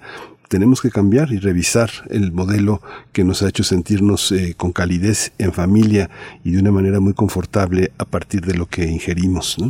Claro que sí, yo creo que muchos pasamos por ahí, querido Miguel Ángel. ¿Quién no se escondió abajo de la mesa del comedor con el tarro de azúcar para comer? Eh, a, veces, bueno, antes había más estos cubitos de azúcar para el café y pues bueno, o a puñitos también, a puñitos como travesura, pues sí, pero estamos en momentos, en momentos distintos donde pues toda una industria ha marcado eh, problemas importantes de alimentación en los, en los chicos y las chicas y pues hay que atenderlo de manera de manera amplia eh, con políticas públicas, con reformas a las leyes. También, también estuvimos conversando en otros temas del impacto del conflicto entre Rusia y Ucrania para América Latina y el Caribe. Tenemos varios comentarios. Estuvimos eh, comentando con Imelda Ibáñez, eh, quien está cursando y es candidata al grado de doctora por el programa de posgrado en Ciencias Políticas y Sociales de la UNAM y tiene una larga experiencia con relación a Rusia, una experiencia de de, trabajo muy cercano y de análisis. Nos dice Refrancito, em, nos pone una infografía que la fuente es Deutsche Welle y nos pone una infografía sobre quién compra el trigo de Rusia y Ucrania. Eh, y bueno, por supuesto, países que tienen eh, pues un momento que cruzan momentos tan tan duros desde hace ya tiempo como lo es Yemen, por ejemplo, que eh, en esta crisis también que se está presentando en los alimentos por la cuestión de los granos. Hay que recordar que la misma Ucrania dijo ante esta situación me reservo las importaciones, eh, las exportaciones, perdón, de grano, eh, de, grano, de trigo, de múltiples granos. Se ha reservado sus exportaciones, sus importaciones sus exportaciones, perdón, de, de, granos y esto pues impacta a distintos países, entre ellos eh, Yemen, que será uno de los más castigados por la cuestión de los granos de trigo, Líbano también, eh, sus reservas de trigo proceden en un 60% de Ucrania, vemos la inflación de alimentos básicos en Turquía, en fin, bueno, esto se traduce en, en, en tantos impactos que no, no es fácil alcanzar a ver de primera mano y preguntaba por acá Refrancito si puede ser esta una oportunidad de unidad en América Latina. Lo pone ahí como ejemplo. Pues ustedes qué opinan? Yo, yo no sé cómo, cómo, cómo verlo, porque cada uno de los países tendrá eh, sus propios panoramas. No es lo mismo pensar en Venezuela que en Colombia, por ejemplo, que también exporta petróleo y, ha incrementado sus exportaciones a los Estados Unidos, ahora que Estados Unidos pues cerró eh, todas las eh, pues eh, todos los, las vías, los conductos para prohibió todas las importaciones de petróleo mm, y gas de Rusia, pues bueno, hay países que lo están aprovechando, como es el caso de Colombia. Colombia también tiene grandes empresas agrícolas, está la cuestión de la alimentación, en fin, se traduce en muchos elementos. Ecuador también exporta petróleo, pero hay otros que no, hay otros como Chile, que es importador de combustibles, en fin, la cuestión no está nada, nada sencilla, Miguel Ángel. No, nada sencilla. Además, bueno, el modelo de atención de Occidente hacia el conflicto debe poner eh, eh, una alerta para poder proceder con la misma solidaridad, con la misma preocupación hacia conflictos que parece que no les importan nada, ¿no? A los funcionarios de Naciones Unidas, a todo el activismo internacional que está también en respuesta a una a una, cuestión, una cuestión bipolar que heredamos desde la posguerra y que este, es muy fácil atenerse a ella, pero Siria, muchos conflictos en la India, en, en, el continente, en África, eh, están este, aguardando atención, atención. Justamente tres millones, más de tres millones y medio de refugiados han estado, eh, según el reporte del alto comisionado, hasta hasta la fecha y bueno, la mayoría de los refugiados está en Polonia, en Rumanía, en Moldavia, en Hungría, en Eslovaquia, en Bielorrusia. Hay una parte que este, eh, eh, se señala con insistencia tomar en cuenta las necesidades específicas de las mujeres y las niñas, eh, incluir a las mujeres en las tomas de decisiones.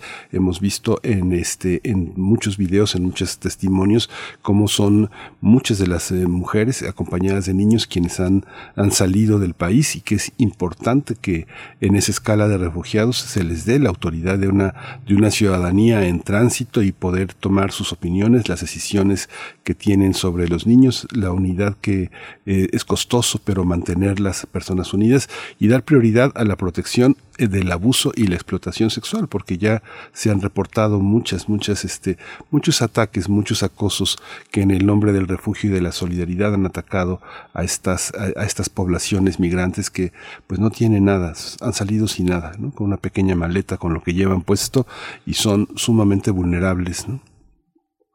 Así es, bueno, y tenemos, eh, seguimos teniendo comentarios. Rosario Durán Martínez también dice, como somos vecinos de Estados Unidos y debemos y, dependemos de ellos, pueden perfectamente apretarnos las tuercas, es lo que comenta Rosario Durán Martínez. Pues sí, se habla también varios comentarios sobre este fenómeno de la rusofobia.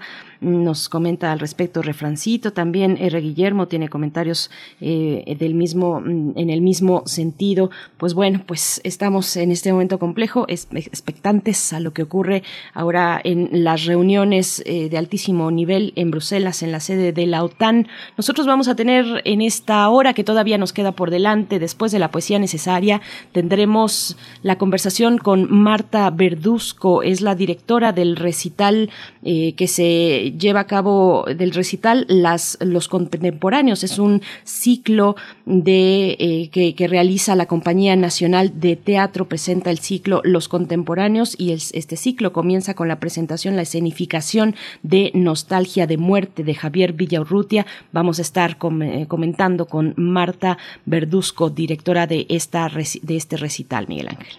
Sí, y al final de esta edición de primer movimiento vamos a tener con nosotros a Anel Pérez. Ella es la directora de, literatura y fomento a la lectura de la UNAM y va a hablar con nosotros sobre este Rally Puma que ya comentabas al inicio de esta emisión. Es ya una, una, una manera de cercanía, de de, colocar a la población estudiantil como un eje también de las iniciativas culturales, literarias de nuestra casa de estudios. Por supuesto, pues vámonos, vámonos con la poesía. Es hora de Poesía Necesaria. Hoy la poesía necesaria está dedicada a Javier Villaurrutia y Nostalgia de la Muerte. Nocturno Muerto es el poema que leeré a continuación acompañado de My Secret Life de Leonard Cohen. Primero un aire tibio y lento que me ciña, como la venda al brazo enfermo de un enfermo y que me invada luego como el silencio frío al cuerpo desvalido y muerto de algún muerto. Después un ruido sordo, azul y numeroso, preso en el caracol de mi oreja dormida, y mi voz que se ahogue en ese mar de miedo, cada vez más delgada y más enardecida. ¿Quién me dirá el espacio? ¿Quién me dirá el momento en que se funde el hielo de mi cuerpo y consuma el corazón inmóvil como la llama fría, la tierra hecha impalpable, silencioso silencio, la soledad opaca, y la sombra ceniza caerán sobre mis ojos y afrentarán mi frente.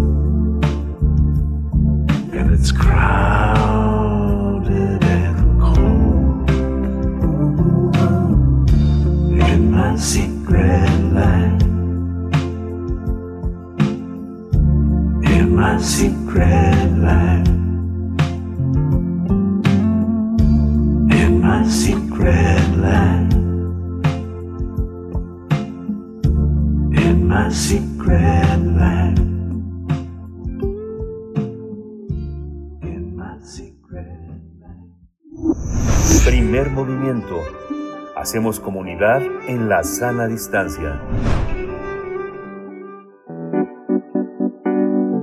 La mesa del día. La Compañía Nacional de Teatro va a rendir un homenaje a una generación de poetas que marcó una etapa en la historia de las letras en México con el ciclo Los Contemporáneos bajo la dirección de Marta Verduzco. Uno de esos poetas fue Javier Villaurrutia con Nostalgia de Muerte, un libro de poemas que, según en palabras de Marta Verduzco, encaran a la muerte con sus pasiones, sus imprevistas parejas y ángeles que bajan para acompañarnos en este maravilloso eh, eh, libro eh, donde viene y se escucha la música, el baile y el deleite. El ciclo Los Contemporáneos va a comenzar con la escenificación de Nostalgia de la Muerte. Van a tener funciones martes, eh, los martes hasta el 26 de abril en la sala Héctor Mendoza, donde está la sede de la Compañía Nacional de Teatro allá en Coyoacán, en Francisco Sosa número 159. El elenco de Nostalgia de la Muerte está conformado por Herando González, Roldán Ramírez, Rodrigo Vázquez y Marta Verduzco. La entrada es libre, previa reservación al correo electrónico públicos.cnteatro.imba.gov.mx. Pues vamos a conversar en esta mañana con eh, Marta Verduzco. Ella rinde homenaje a una generación de poetas y bueno, ella es directora, directora de este tema. Marta Verduzco, querida Marta, admirada Marta Verduzco, bienvenida, buenos días. ¿Qué tal? Buenos días. Gracias, Marta Verduzco. Bienvenida a Primer Movimiento. Pues cuéntenos, por favor, cómo se rinde homenaje a este grupo de poetas mexicanos que pues marcó la historia de la literatura eh, en, en, nuestro país. ¿Quiénes son? ¿Quiénes fueron? Eh, y son todavía en presente por, por obras tan simbólicas, tan significativas eh, como Nostalgia de Muerte. ¿Quiénes son los contemporáneos? Bueno, pues mira, los contemporáneos para mí fueron muy importantes, los conocí justamente en la Casa del Lago donde hacíamos recitales dominicales. y um, por gracias a perdón, gracias a, Juan García Ponce quien me dijo que porque no porque yo decía solamente Nocturno Mar que porque no hacía todo el libro de nostalgia de la muerte entonces pues así lo hice. Eh, son poetas muy eh, connotados, eh, muy eh, atacados también porque entre ellos había eh, homosexuales y ellos se defendieron siempre de una manera muy valiente y, muy rica, ¿no? Entonces, eh, pues desgraciadamente eh, los jóvenes de ahora no no los son pocos los que conocen la la poesía de los contemporáneos y, y yo quise hacerlo presente en este en estos tiempos. Uh -huh. ¿Qué, más, ¿Qué más me preguntaste, perdón? Sí, precisamente, precisamente eso, la relevancia de un grupo como este, de un grupo de poetas como los contemporáneos, que es muy, que es muy diversa, es muy variada. Vamos a hablar de Javier Villaurrutia, pero, pero, pero bueno, es solamente para, para abrir boca de, de, de del significado, de, de la herencia que legaron, pues estos, estos poetas, Miguel Ángel.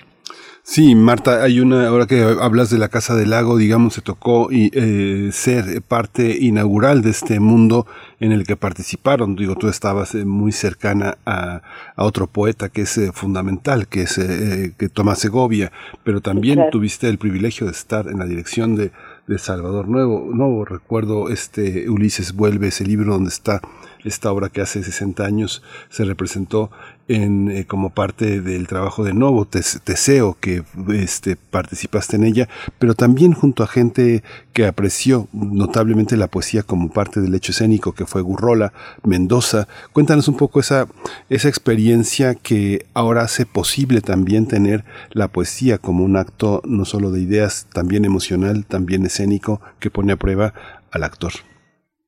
Y también como una defensa a la gente gay.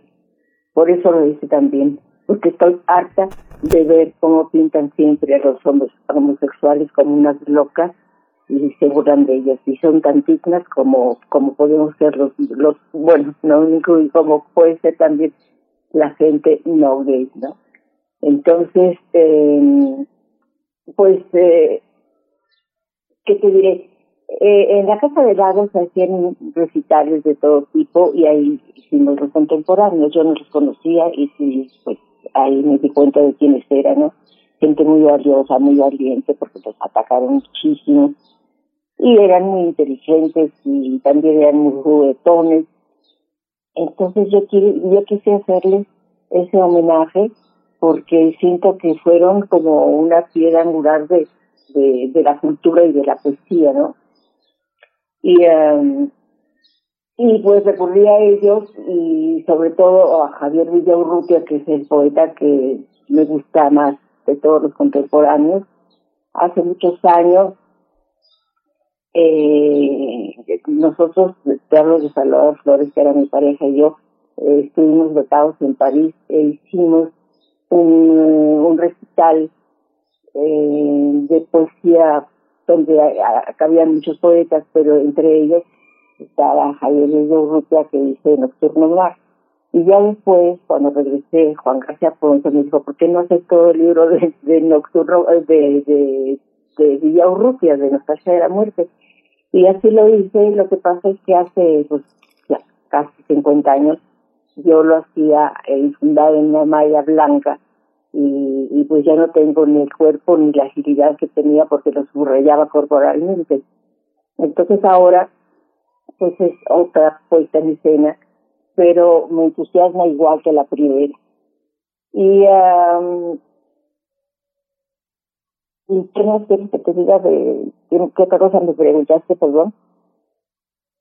Preguntaba Marta sobre el, el tema, el tema eh, que significa para un actor esta proyección escénica de la poesía, ahora en la Compañía Nacional de Teatro, con tanta gente joven, con tanta gente experimentada, ¿cómo se juega este elemento? Pues mira, empezando por los por los actores que tengo, no no no conocían esta poesía y se quedaron admirados y, estaban encantados de hacerlo, ¿no? Y yo creo que es eh, muy importante que se conozca pues estos contemporáneos de ayer, como dice Sheida. Por cierto que él escribió un libro sobre los contemporáneos buenísimo, muy divertido. Ojalá a la gente que le, que le llame la atención lo lea.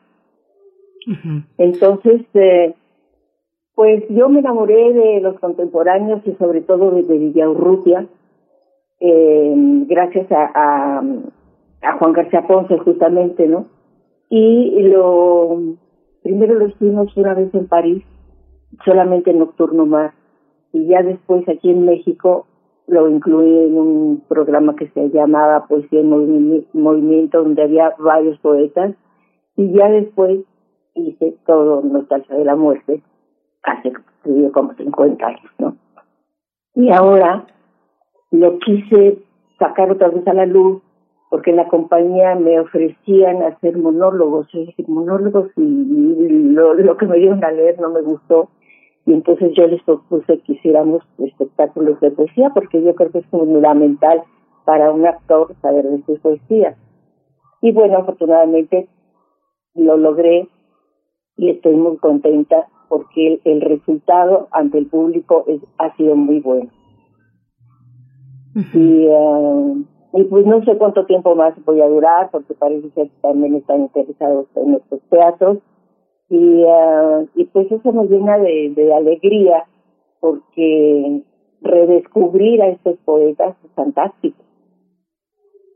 Claro. Marta Verduzco, ¿cómo, ¿cómo está pensado este ciclo que se presenta en la Compañía Nacional de Teatro? E inicia con Nostalgia de la Muerte de Javier Villaurrutia, pero ¿cuál es la selección? ¿Cómo está eh, diseñado este, este ciclo en su generalidad? Pues mira, solamente hay poemas de, de, de Villaurrutia. Después te haré uno sobre Novo o sobre Cuesta o cualquiera de los contemporáneos. Entonces, en este momento no te puedo decir los nombres de los de los eh, de los poemas porque pues digamos me sé de, de memoria mucho de su poesía mucha de su poesía no te, no te puedo decir hay señor nocturno mar como eh, nocturno de la alcoba nocturno de la nieve en fin. Eh, ¿qué más me preguntaste perdón Sí, precisamente eso. Bueno, eh, nos menciona a Jorge Cuesta, eh, que murió, que murió joven. ¿Cómo, cómo hacer? Tal vez de ahí eh, me gustaría entonces, si, si no nos puede mencionar en, en lo general, pues quiénes, quiénes son, por qué, por qué estuvieron en su momento tan, por qué fueron en su momento tan criticados este grupo de jóvenes poetas que, que fueron, tenían una actitud crítica. El rigor también era una de las cuestiones que les, que les representaba, algunos eran escépticos, a otros les interesó la, la política, José Gorostiza, Torres Bodet, eh, en su muy particular apreciación, un poco que entonces nos comente al respecto y por qué tan criticados en su momento. Bueno, primero eran criticados porque eran muy inteligentes, eran muy buenos poetas y justamente los que los atacaron fueron los los poetas que que pues que no tenían ni el talento ni la posibilidad y como en esa época Torres Bodet, Torres Bodet, este, Vasconcelos los acogió, entonces además tenían cargos públicos y entonces pues la envidia era terrible y además eran gays, ¿no? Y eso estaba muy mal visto en esa época y, y todavía hay mucha homofobia, ¿eh? Entonces yo lo que quise es demostrarles que el sexo no tiene que ver con, con, con tu con tu moralidad, que hay gente canalla entre los heterosexuales y los homosexuales también debe haber. Yo afortunadamente no, yo, yo tengo muchos amigos homosexuales y todos son personas fantásticas, ¿no? Entonces, lo quise hacer para rescatar, aparte de, de la poesía de estos poetas, este prejuicio que hay todavía contra los homosexuales. Y, y hacerles ver que, que fueron gente muy brillante, ¿no? Y muy inteligente, y que se supieron defender con mucha inteligencia ante, ante sus adversarios. ¿Qué más te digo? Hay una, hay una, hay una parte, Marta, que en el contexto de la Compañía Nacional de Teatro, con todo y que, bueno, durante mucho tiempo la dirigió de Tavira, que de Tavira, pues es un devoto también de la poesía, de la poesía escénica.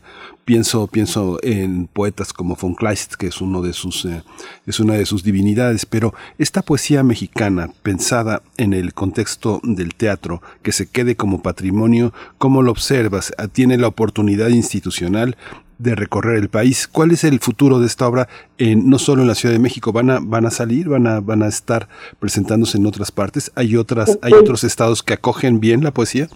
Pues mira, yo estaría encantada de salir a donde me inviten. Eh, pero hasta ahora no, porque además somos una compañía bastante eh, discreta porque somos cuatro actores nada más. Entonces, y, y yo desde hace mucho tiempo me niego a, a decir la poesía leída y muy seria con mis clientes. Entonces, cuando yo se lo propuse a Enrique Singer, dijo, bueno, ahí no hay ningún problema porque eh, pues van a estar, le dije, no, no, no, yo siempre hago una puesta en escena con la poesía. Y, y, fue lo que hice y es lo que he hecho. Por ejemplo, yo trabajé mucho tiempo en para gente grande con Rocha y Ofelia Guilmán y este y Enrique Rocha salían muy serios y leían los poemas. Le dije, pero yo así no lo hago. ¿Cómo? Le dije, no, yo hago una puesta en escena. Y entonces me, me habitué a, a no leerla, sino a hacer una propuesta escénica.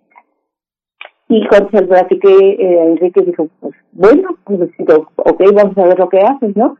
Y afortunadamente, pues me ha gustado porque porque no es que no es que la poesía necesite una puesta en escena, pero pero yo creo que les abre más el panorama viendo una puesta en escena con poesía.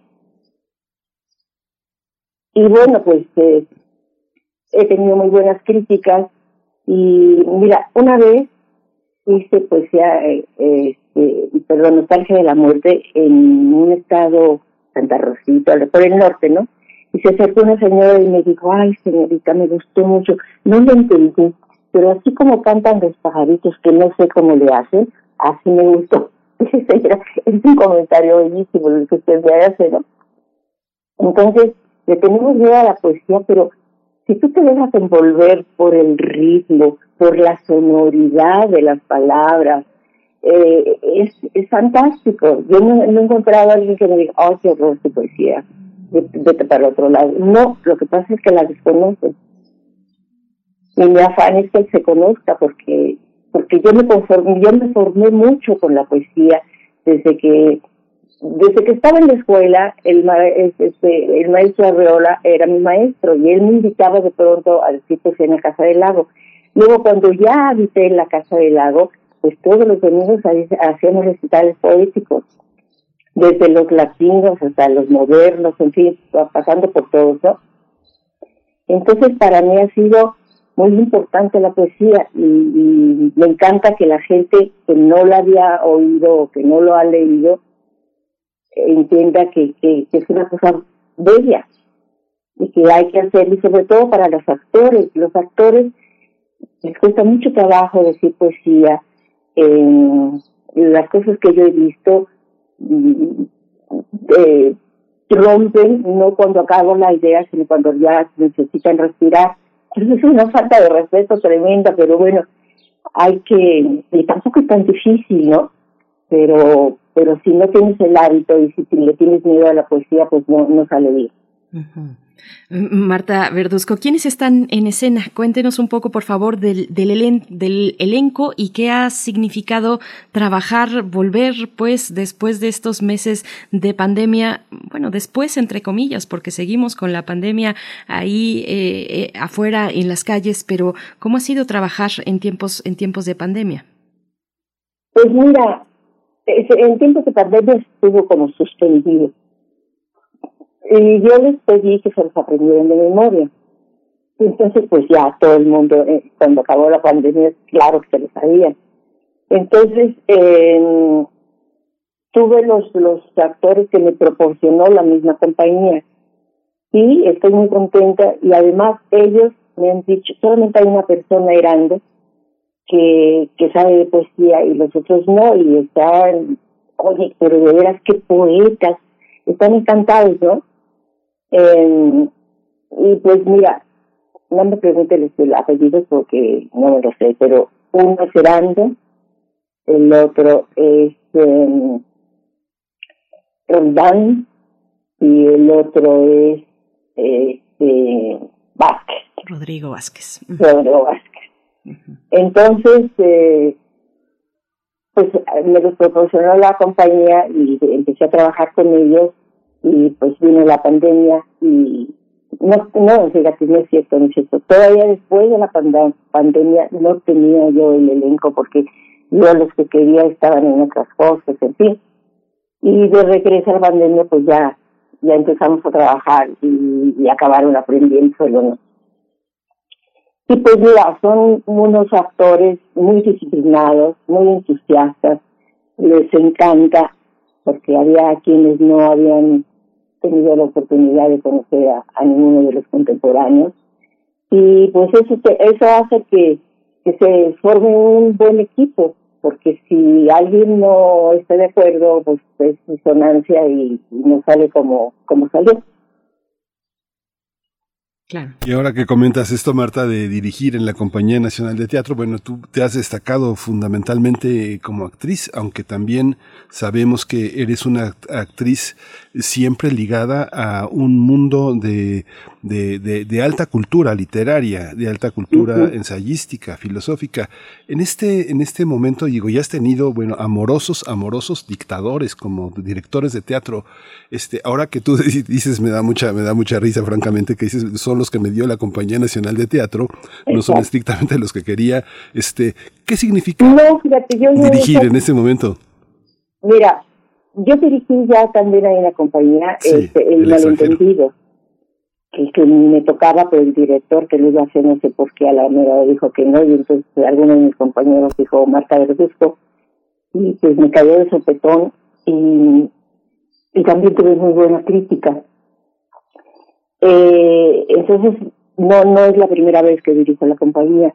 ¿Qué otra cosa hice? Ya no me acuerdo, pero eh, tampoco he hecho mucho en la compañía. Sí, de Albert Camus. Albert Camus. Camus, sí, el, malentendido de Camus. Y, um, y pues mira, el ser, me gusta, me gusta muchísimo dirigir, pero me gusta más actuar pero cuando tengo que dirigir también lo disfruto muchísimo, ¿no?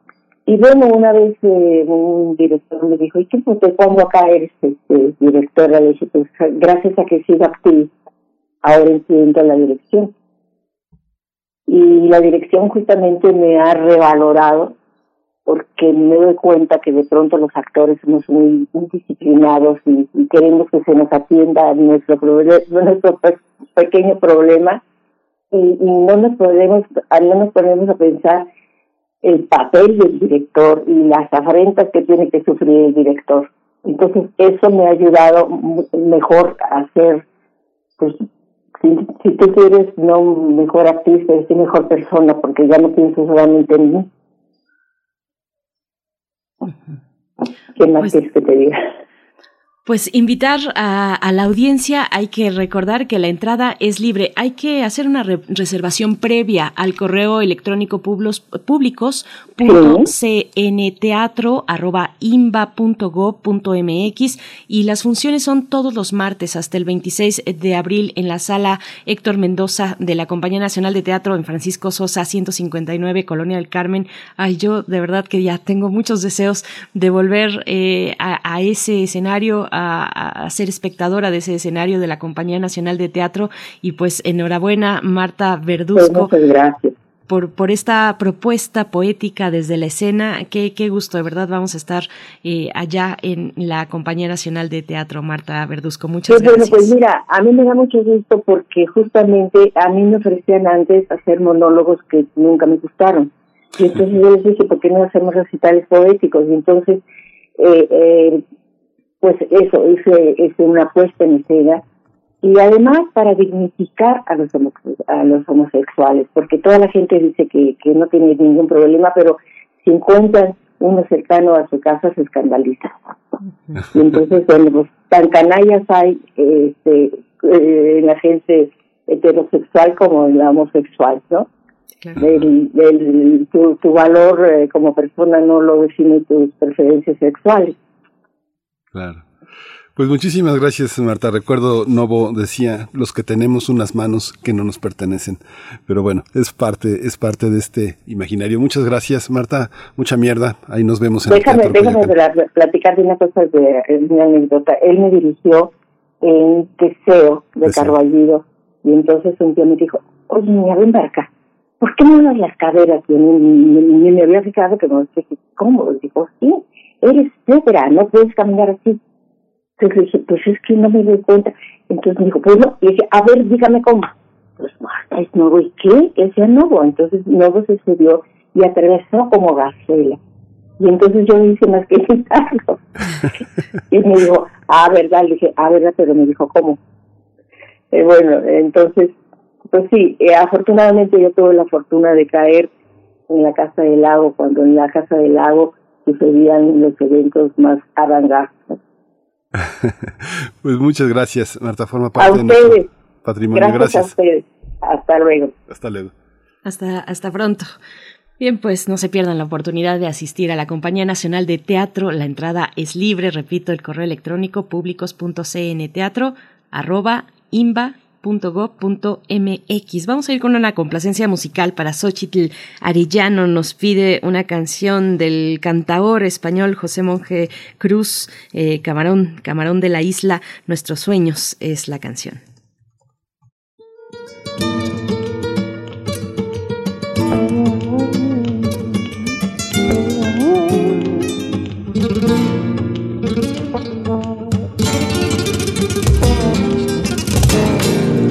Que feliz soy contigo,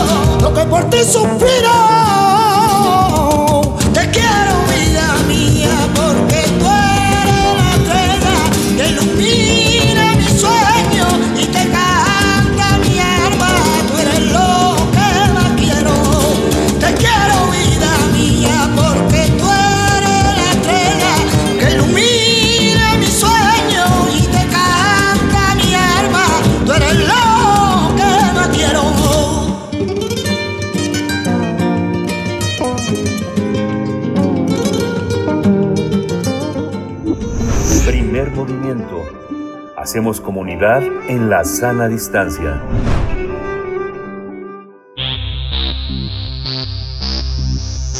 De festivales, ferias y más. Recomendaciones culturales. La UNAM organiza el Rally Puma para alumnos y alumnas de nuevo ingreso y para comentarnos al respecto está nuestra querida amiga Anel Pérez, directora de literatura y fomento a la lectura de la UNAM. Está a través de la línea esta mañana en primer movimiento. ¿Cómo estás, Anel? Bienvenida. Sí, ¿cómo estás? Buenos días. Ay, Hola, Anel, buenos días. Me da mucho gusto estar con ustedes, queridos Berenice y, y Miguel Ángel. Igualmente, de verdad, y con buenas noticias, buenas noticias este Rally Puma, ya lo hemos introducido un poquito a la audiencia, pero lo organiza la UNAM para alumnos y alumnas de nuevo ingreso, Anel. Cuéntanos. Así es, pues imagínense empezar la universidad en una pantalla. Imagínense estar semestres y semestres, días, lunes, martes a viernes, ¿no? En una pantalla. Se acaba la pandemia o por lo menos ya estamos en un semáforo que nos permite regresar a una universidad que no conoces que no conoces, más que como me pasó con, con la plática con muchos estudiantes que fueron el primer día del rally, solamente lo conocen porque fueron a dejar papeles, ¿no? Entonces, este rally, queridas y queridos, es para los estudiantes que quieran conocer la universidad, que quieran conocer el valor patrimonial de nuestra universidad. Empezamos en, el, en la explanada del MUAC, eh, para que de ahí empecemos a conocer el Centro Cultural Universitario, veremos una brevísima eh, puesta o montaje teatral, eh, porque también participa Teatro UNAM. Luego caminamos hacia la Biblioteca Nacional y ahí vemos una especie de muestra de qué es esta biblioteca y sus tesoros. De ahí pasamos por un lugar fantástico que pocos universitarios conocen, que es el Paseo de las Esculturas. Todo esto, obviamente, Miguel Ángel y Berenice, con, con, con pistas interesantes que tienes que participar, pero caminar por el Paseo de las Esculturas, pasar por el Coatl de nuestra querida Helen Escobedo, que es maravilloso, ¿no? Luego cruzamos el, el circuito Mario de la Cueva y entramos a ese lugar mágico que es el espacio escultórico y ahí mismo en vivo ves una pieza de danza, de, de, de danza UNAM, y te da una idea de cómo puedes moverte y cómo se siente el cuerpo moviéndose en este espacio escultórico. De ahí tomamos una bici, nos bajamos en la bicipuma para que conozcamos también qué es el bicipuma y nos vamos a una parte que también creo que es poco conocida, que es el Geoparque de Pedregal, para conocer un poco del entorno geológico y, y natural del, de, la, de la UNAM. Y acabamos en las islas, Miguel Ángel Berenice, con una especie de fiesta para conocer muchas ofertas que tiene la UNAM, la revista de la universidad, literatura UNAM, universo de letras, la de GACO, ¿no? Este, Puntos Cultura UNAM, la Facultad de Arquitectura, bueno, hasta los bomberos y los perros de los bomberos hacen una especie de show ahí para enseñarnos todo lo que elabora y toda la oferta enorme que los estudiantes tienen derecho por ser Pumas. Sí, es, es fascinante, es, muy, es muy interesante además que hayan construido esta especie de, de, visita guiada tan, tan emotiva, con muchos de los recursos vivos que también están actuando y generando comunidad dentro de la universidad, como dices, la de GACO, Teatro UNAM, el MAC, todos los espacios ecológicos y además eh, la oportunidad también de tener, dicen, no, no es necesario llevar una bici propia porque se puede hacer, se puede tener ese servicio de bicipuma en este recorrido que va a ser híbrido, va a ser a pie, va a ser en bici y bueno, hay que tomar precauciones, Anel, como nos han indicado, este, tener protector solar, ir hidratado, con poca carga de cosas, toda esta parte. Sí, porque el, el solecito ha estado rudo, querido Miguel Ángel, pero lo que es maravilloso em, es ver a los estudiantes vivir el espacio de la universidad con toda la emoción de lo que implica que esta universidad, que es gratuita, que ahí está la oferta, ¿no? Este, que si te inscribes en Puntos Cultura UNAM tienes derecho a libros, a revistas, o sea, es muy emocionante, yo quisiera subrayar esa palabra, me parece que es una experiencia emocionante, más que aprender del patrimonio, más que aprender datos históricos, que los hay muy valiosos desde luego, la experiencia de los estudiantes volviendo, digamos, en la, en la reconquista de su espacio universitario es una maravilla. Yo les invito a que compartamos con los estudiantes esta información. Queda este domingo a las 9, a las 10 y a las 11 son las salidas del MOAC. Se pueden inscribir ahí mismo o inscribirse también en los correos que están en nuestras redes. Estamos en, se llama, es el arroba mi rally Puma y estamos en todas las redes sociales. Eh, pero pueden llegar directamente los estudiantes ahí a la externada de la UNAM. Eh, no solo no se van a arrepentir, sino van a conocer espacios que de veras, Miguel Ángel, es poca gente, pocos universitarios que, que conocen estos espacios y terminar en las islas, pues es como terminar en una fiesta, ¿no? Las islas es este corazón universitario donde los fines de semana hay baile, gente patinando, gente en bici, gente aprovechando los espacios y el patrimonio UNESCO que es la UNAM, ¿no? Ay, querida Anel, pues uno siempre de alguna u otra manera termina cuando es estudiante universitario en las islas. Es un gran lugar de reunión, así como el Centro Cultural Universitario desde donde sale este rally. Y, por último, pues cómo les ha ido en estos eh, en estos rallies que ya han realizado. Eh, ¿Qué les dicen los estudiantes, Anel? Son jóvenes, hay que decirlo, de los que están convocados son los jóvenes eh, de los primeros cuatro semestres. La pandemia nos vino a robar esa experiencia de convivir entre jóvenes universitarios universitarios, ¿qué, les dicen? Así es, Berenice. Mira, yo te puedo eh, narrar, por ejemplo, eh, algunos de los grupos que yo acompañé. Bueno, número uno, no sabían que existe Disipuma. Número dos, nunca, nunca, nunca habían estado en el espacio escultórico. Y el espacio escultórico con la música que pusieron eh, el equipo de Danza UNAM, con percusiones y con una banda este guerrerense que, que animaba a conocer este espacio. Y ellos decían, pero, pero esto siempre está abierto. Sí, claro oye, pero ¿y tú ya conocías la UNAM? Y de verdad, Berenice, lo único que conocían eran las oficinas donde habían entregado los documentos, ¿no? Entonces, cuando les platicas y les animas a que conozcan nuestra diversidad arquitectónica, geológica, eh, urbanística, cultural literaria, porque obviamente nosotros desde Literatura UNAM, muchas de las pistas es animar a que conozcan también todo lo que se ha escrito desde, por, para, por, según, de, detrás de la UNAM, ¿no? Entonces, hay este un universo por conocer en la UNAM. La UNAM es una, es muchísimo más que una universidad, es una experiencia patrimonial y creo que vale mucho la pena. Además, se sumó un montón de gente, ¿no? Desde la Secretaría de Desarrollo Institucional, toda la atención a la comunidad. Bueno, hasta el Club Pumas nos está regalando gorras de Pumas, ¿no? Para los estudiantes que acaban completo el circuito la revista de la universidad, como dije, punto de partida, ¿no? O sea, enseñarles que, bueno, aquí puedes escribir, puedes participar, puedes publicar en estas revistas, este, y es fantástico compartir con ellos la emoción de reconocer que su universidad es esa cosa enorme que se llama UNAM. Muchísimas gracias, Anel. Vamos a estar en esa, en esa, en esa visión, algo que que te gustaría, que te gustaría agregar? Hay una parte, bueno, tú eres nuestra directora de, literatura, de fomento a la lectura, es, es una labor muy importante. Quiero agregar, algo muy, quiero agregar algo muy importante, pensamos en las personas y estudiantes con discapacidad, entonces el día 3 de abril, este domingo 27 es para eh, público en general, eh, pueden o no pueden o no ser ciclistas, también tenemos el servicio de bajar el tramito que bajamos, que hacemos los que sí nos gusta la bici, lo pueden hacer en, en el Puma Bus que nos va a acompañar y tiene todas las medidas de seguridad. El 3 de abril, Berenice y Miguel Ángel están invitadas e invitados todas las personas con discapacidad que quieran participar. Tenemos adaptado el rally específicamente para toda esta población que desde luego había que mirar, había que incluir y que la de GACO se recibe, digamos, con, con una, un esfuerzo especial que se hace para todas ellas y ellos. Pues Anel Pérez, muchas gracias por estar esta mañana. Eh, de nuevo, me pusiste la piel chinita. Qué complicado nos lo ha puesto la pandemia, pero ahí está la comunidad universitaria, pues saliendo al paso y recuperando esos momentos de convivencia. Que de, verdad, enhorabuena y felicidades por esta, eh, por esta iniciativa que realiza la Coordinación de Difusión Cultural, la Dirección de Literatura y Fomento a la Lectura, el Museo Universitario de Arte Contemporáneo y también la revista de la Universidad de México, eh, que convocan a este Rally Puma. La información también se puede encontrar en el correo electrónico mirallypuma.gmail.com y bueno, las redes sociales arroba literatura UNAM de la Dirección de Literatura y Fomento a la Lectura de la UNAM que tú diriges. Anel, muchas gracias. Ojalá que haya muchísimos estudiantes ahí este domingo, así que les esperamos a todas y a todos. Un abrazo muy grande para ustedes.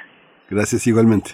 Otro de vuelta, Anel Pérez, hasta pronto. Y bueno, también eh, hay que acercarse a la FIL, a la Feria Internacional del Libro de Minería, donde pues claramente la eh, Dirección de Literatura y Fomento a la Lectura de la UNAM tiene un papel fundamental. Vamos, eh, ya estamos a punto de despedirnos, Miguel Ángel, pero tenemos regalos, las reinas chulas, que también son generosas, nos van a regalar cortesías para asistir al show Nosfregatu, el vampiro, en el Teatro Bar El Vicio. Tenemos tres cortesías dobles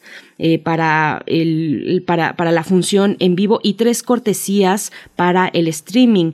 Eh, la función es el sábado 26 de marzo, el día de mañana, a las 19.30 horas. El Teatro Bar El Vicio se encuentra ubicado en la calle Madrid 13, Colonia del Carmen, en Coyoacán, y los ganadores deberán llegar con 40 minutos de anticipación a la, a la función para presentarse con una identificación oficial y mencionar que llevan cortesías de primer movimiento de Radio UNAM.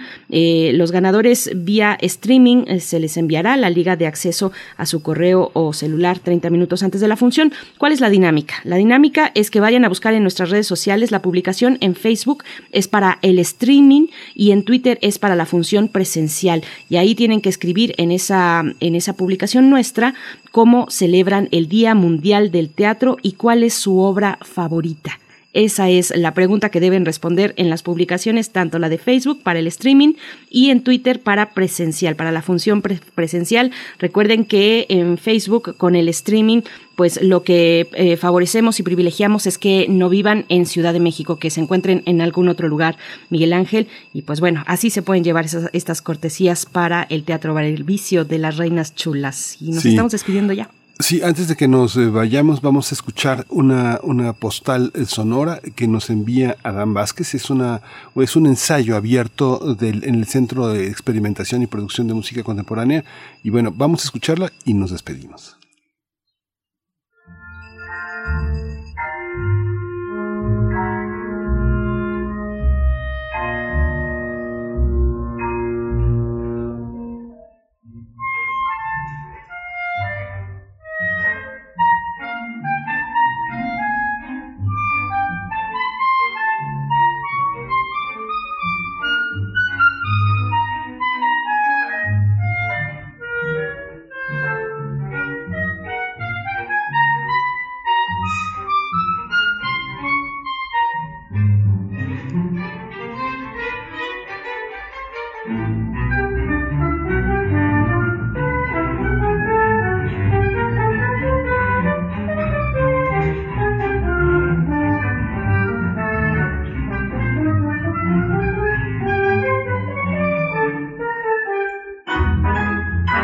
Regresamos, regresamos después de esta postal.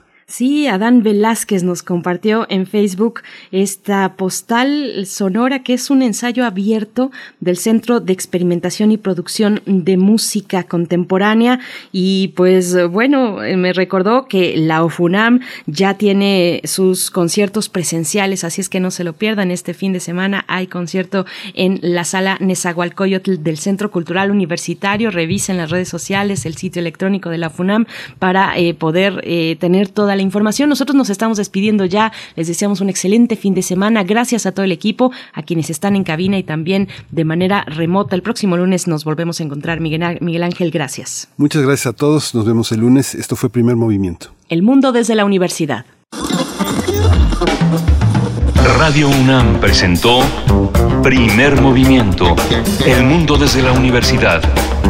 Con Berenice Camacho y Miguel Ángel Quemain en la conducción. Frida Saldívar y Violeta Berber, producción. Antonio Quijano y Patricia Zavala, noticias. Miriam Trejo y Rodrigo Mota, coordinadores de invitados. Tamara Quirós, redes sociales. Arturo González y Socorro Montes, operación técnica. Servicio social, Vicente Pérez e Iván Chavarría. Locución, Tessa Uribe y Juan Stack. Quédate en sintonía con Radio UNAM. Experiencia sonora.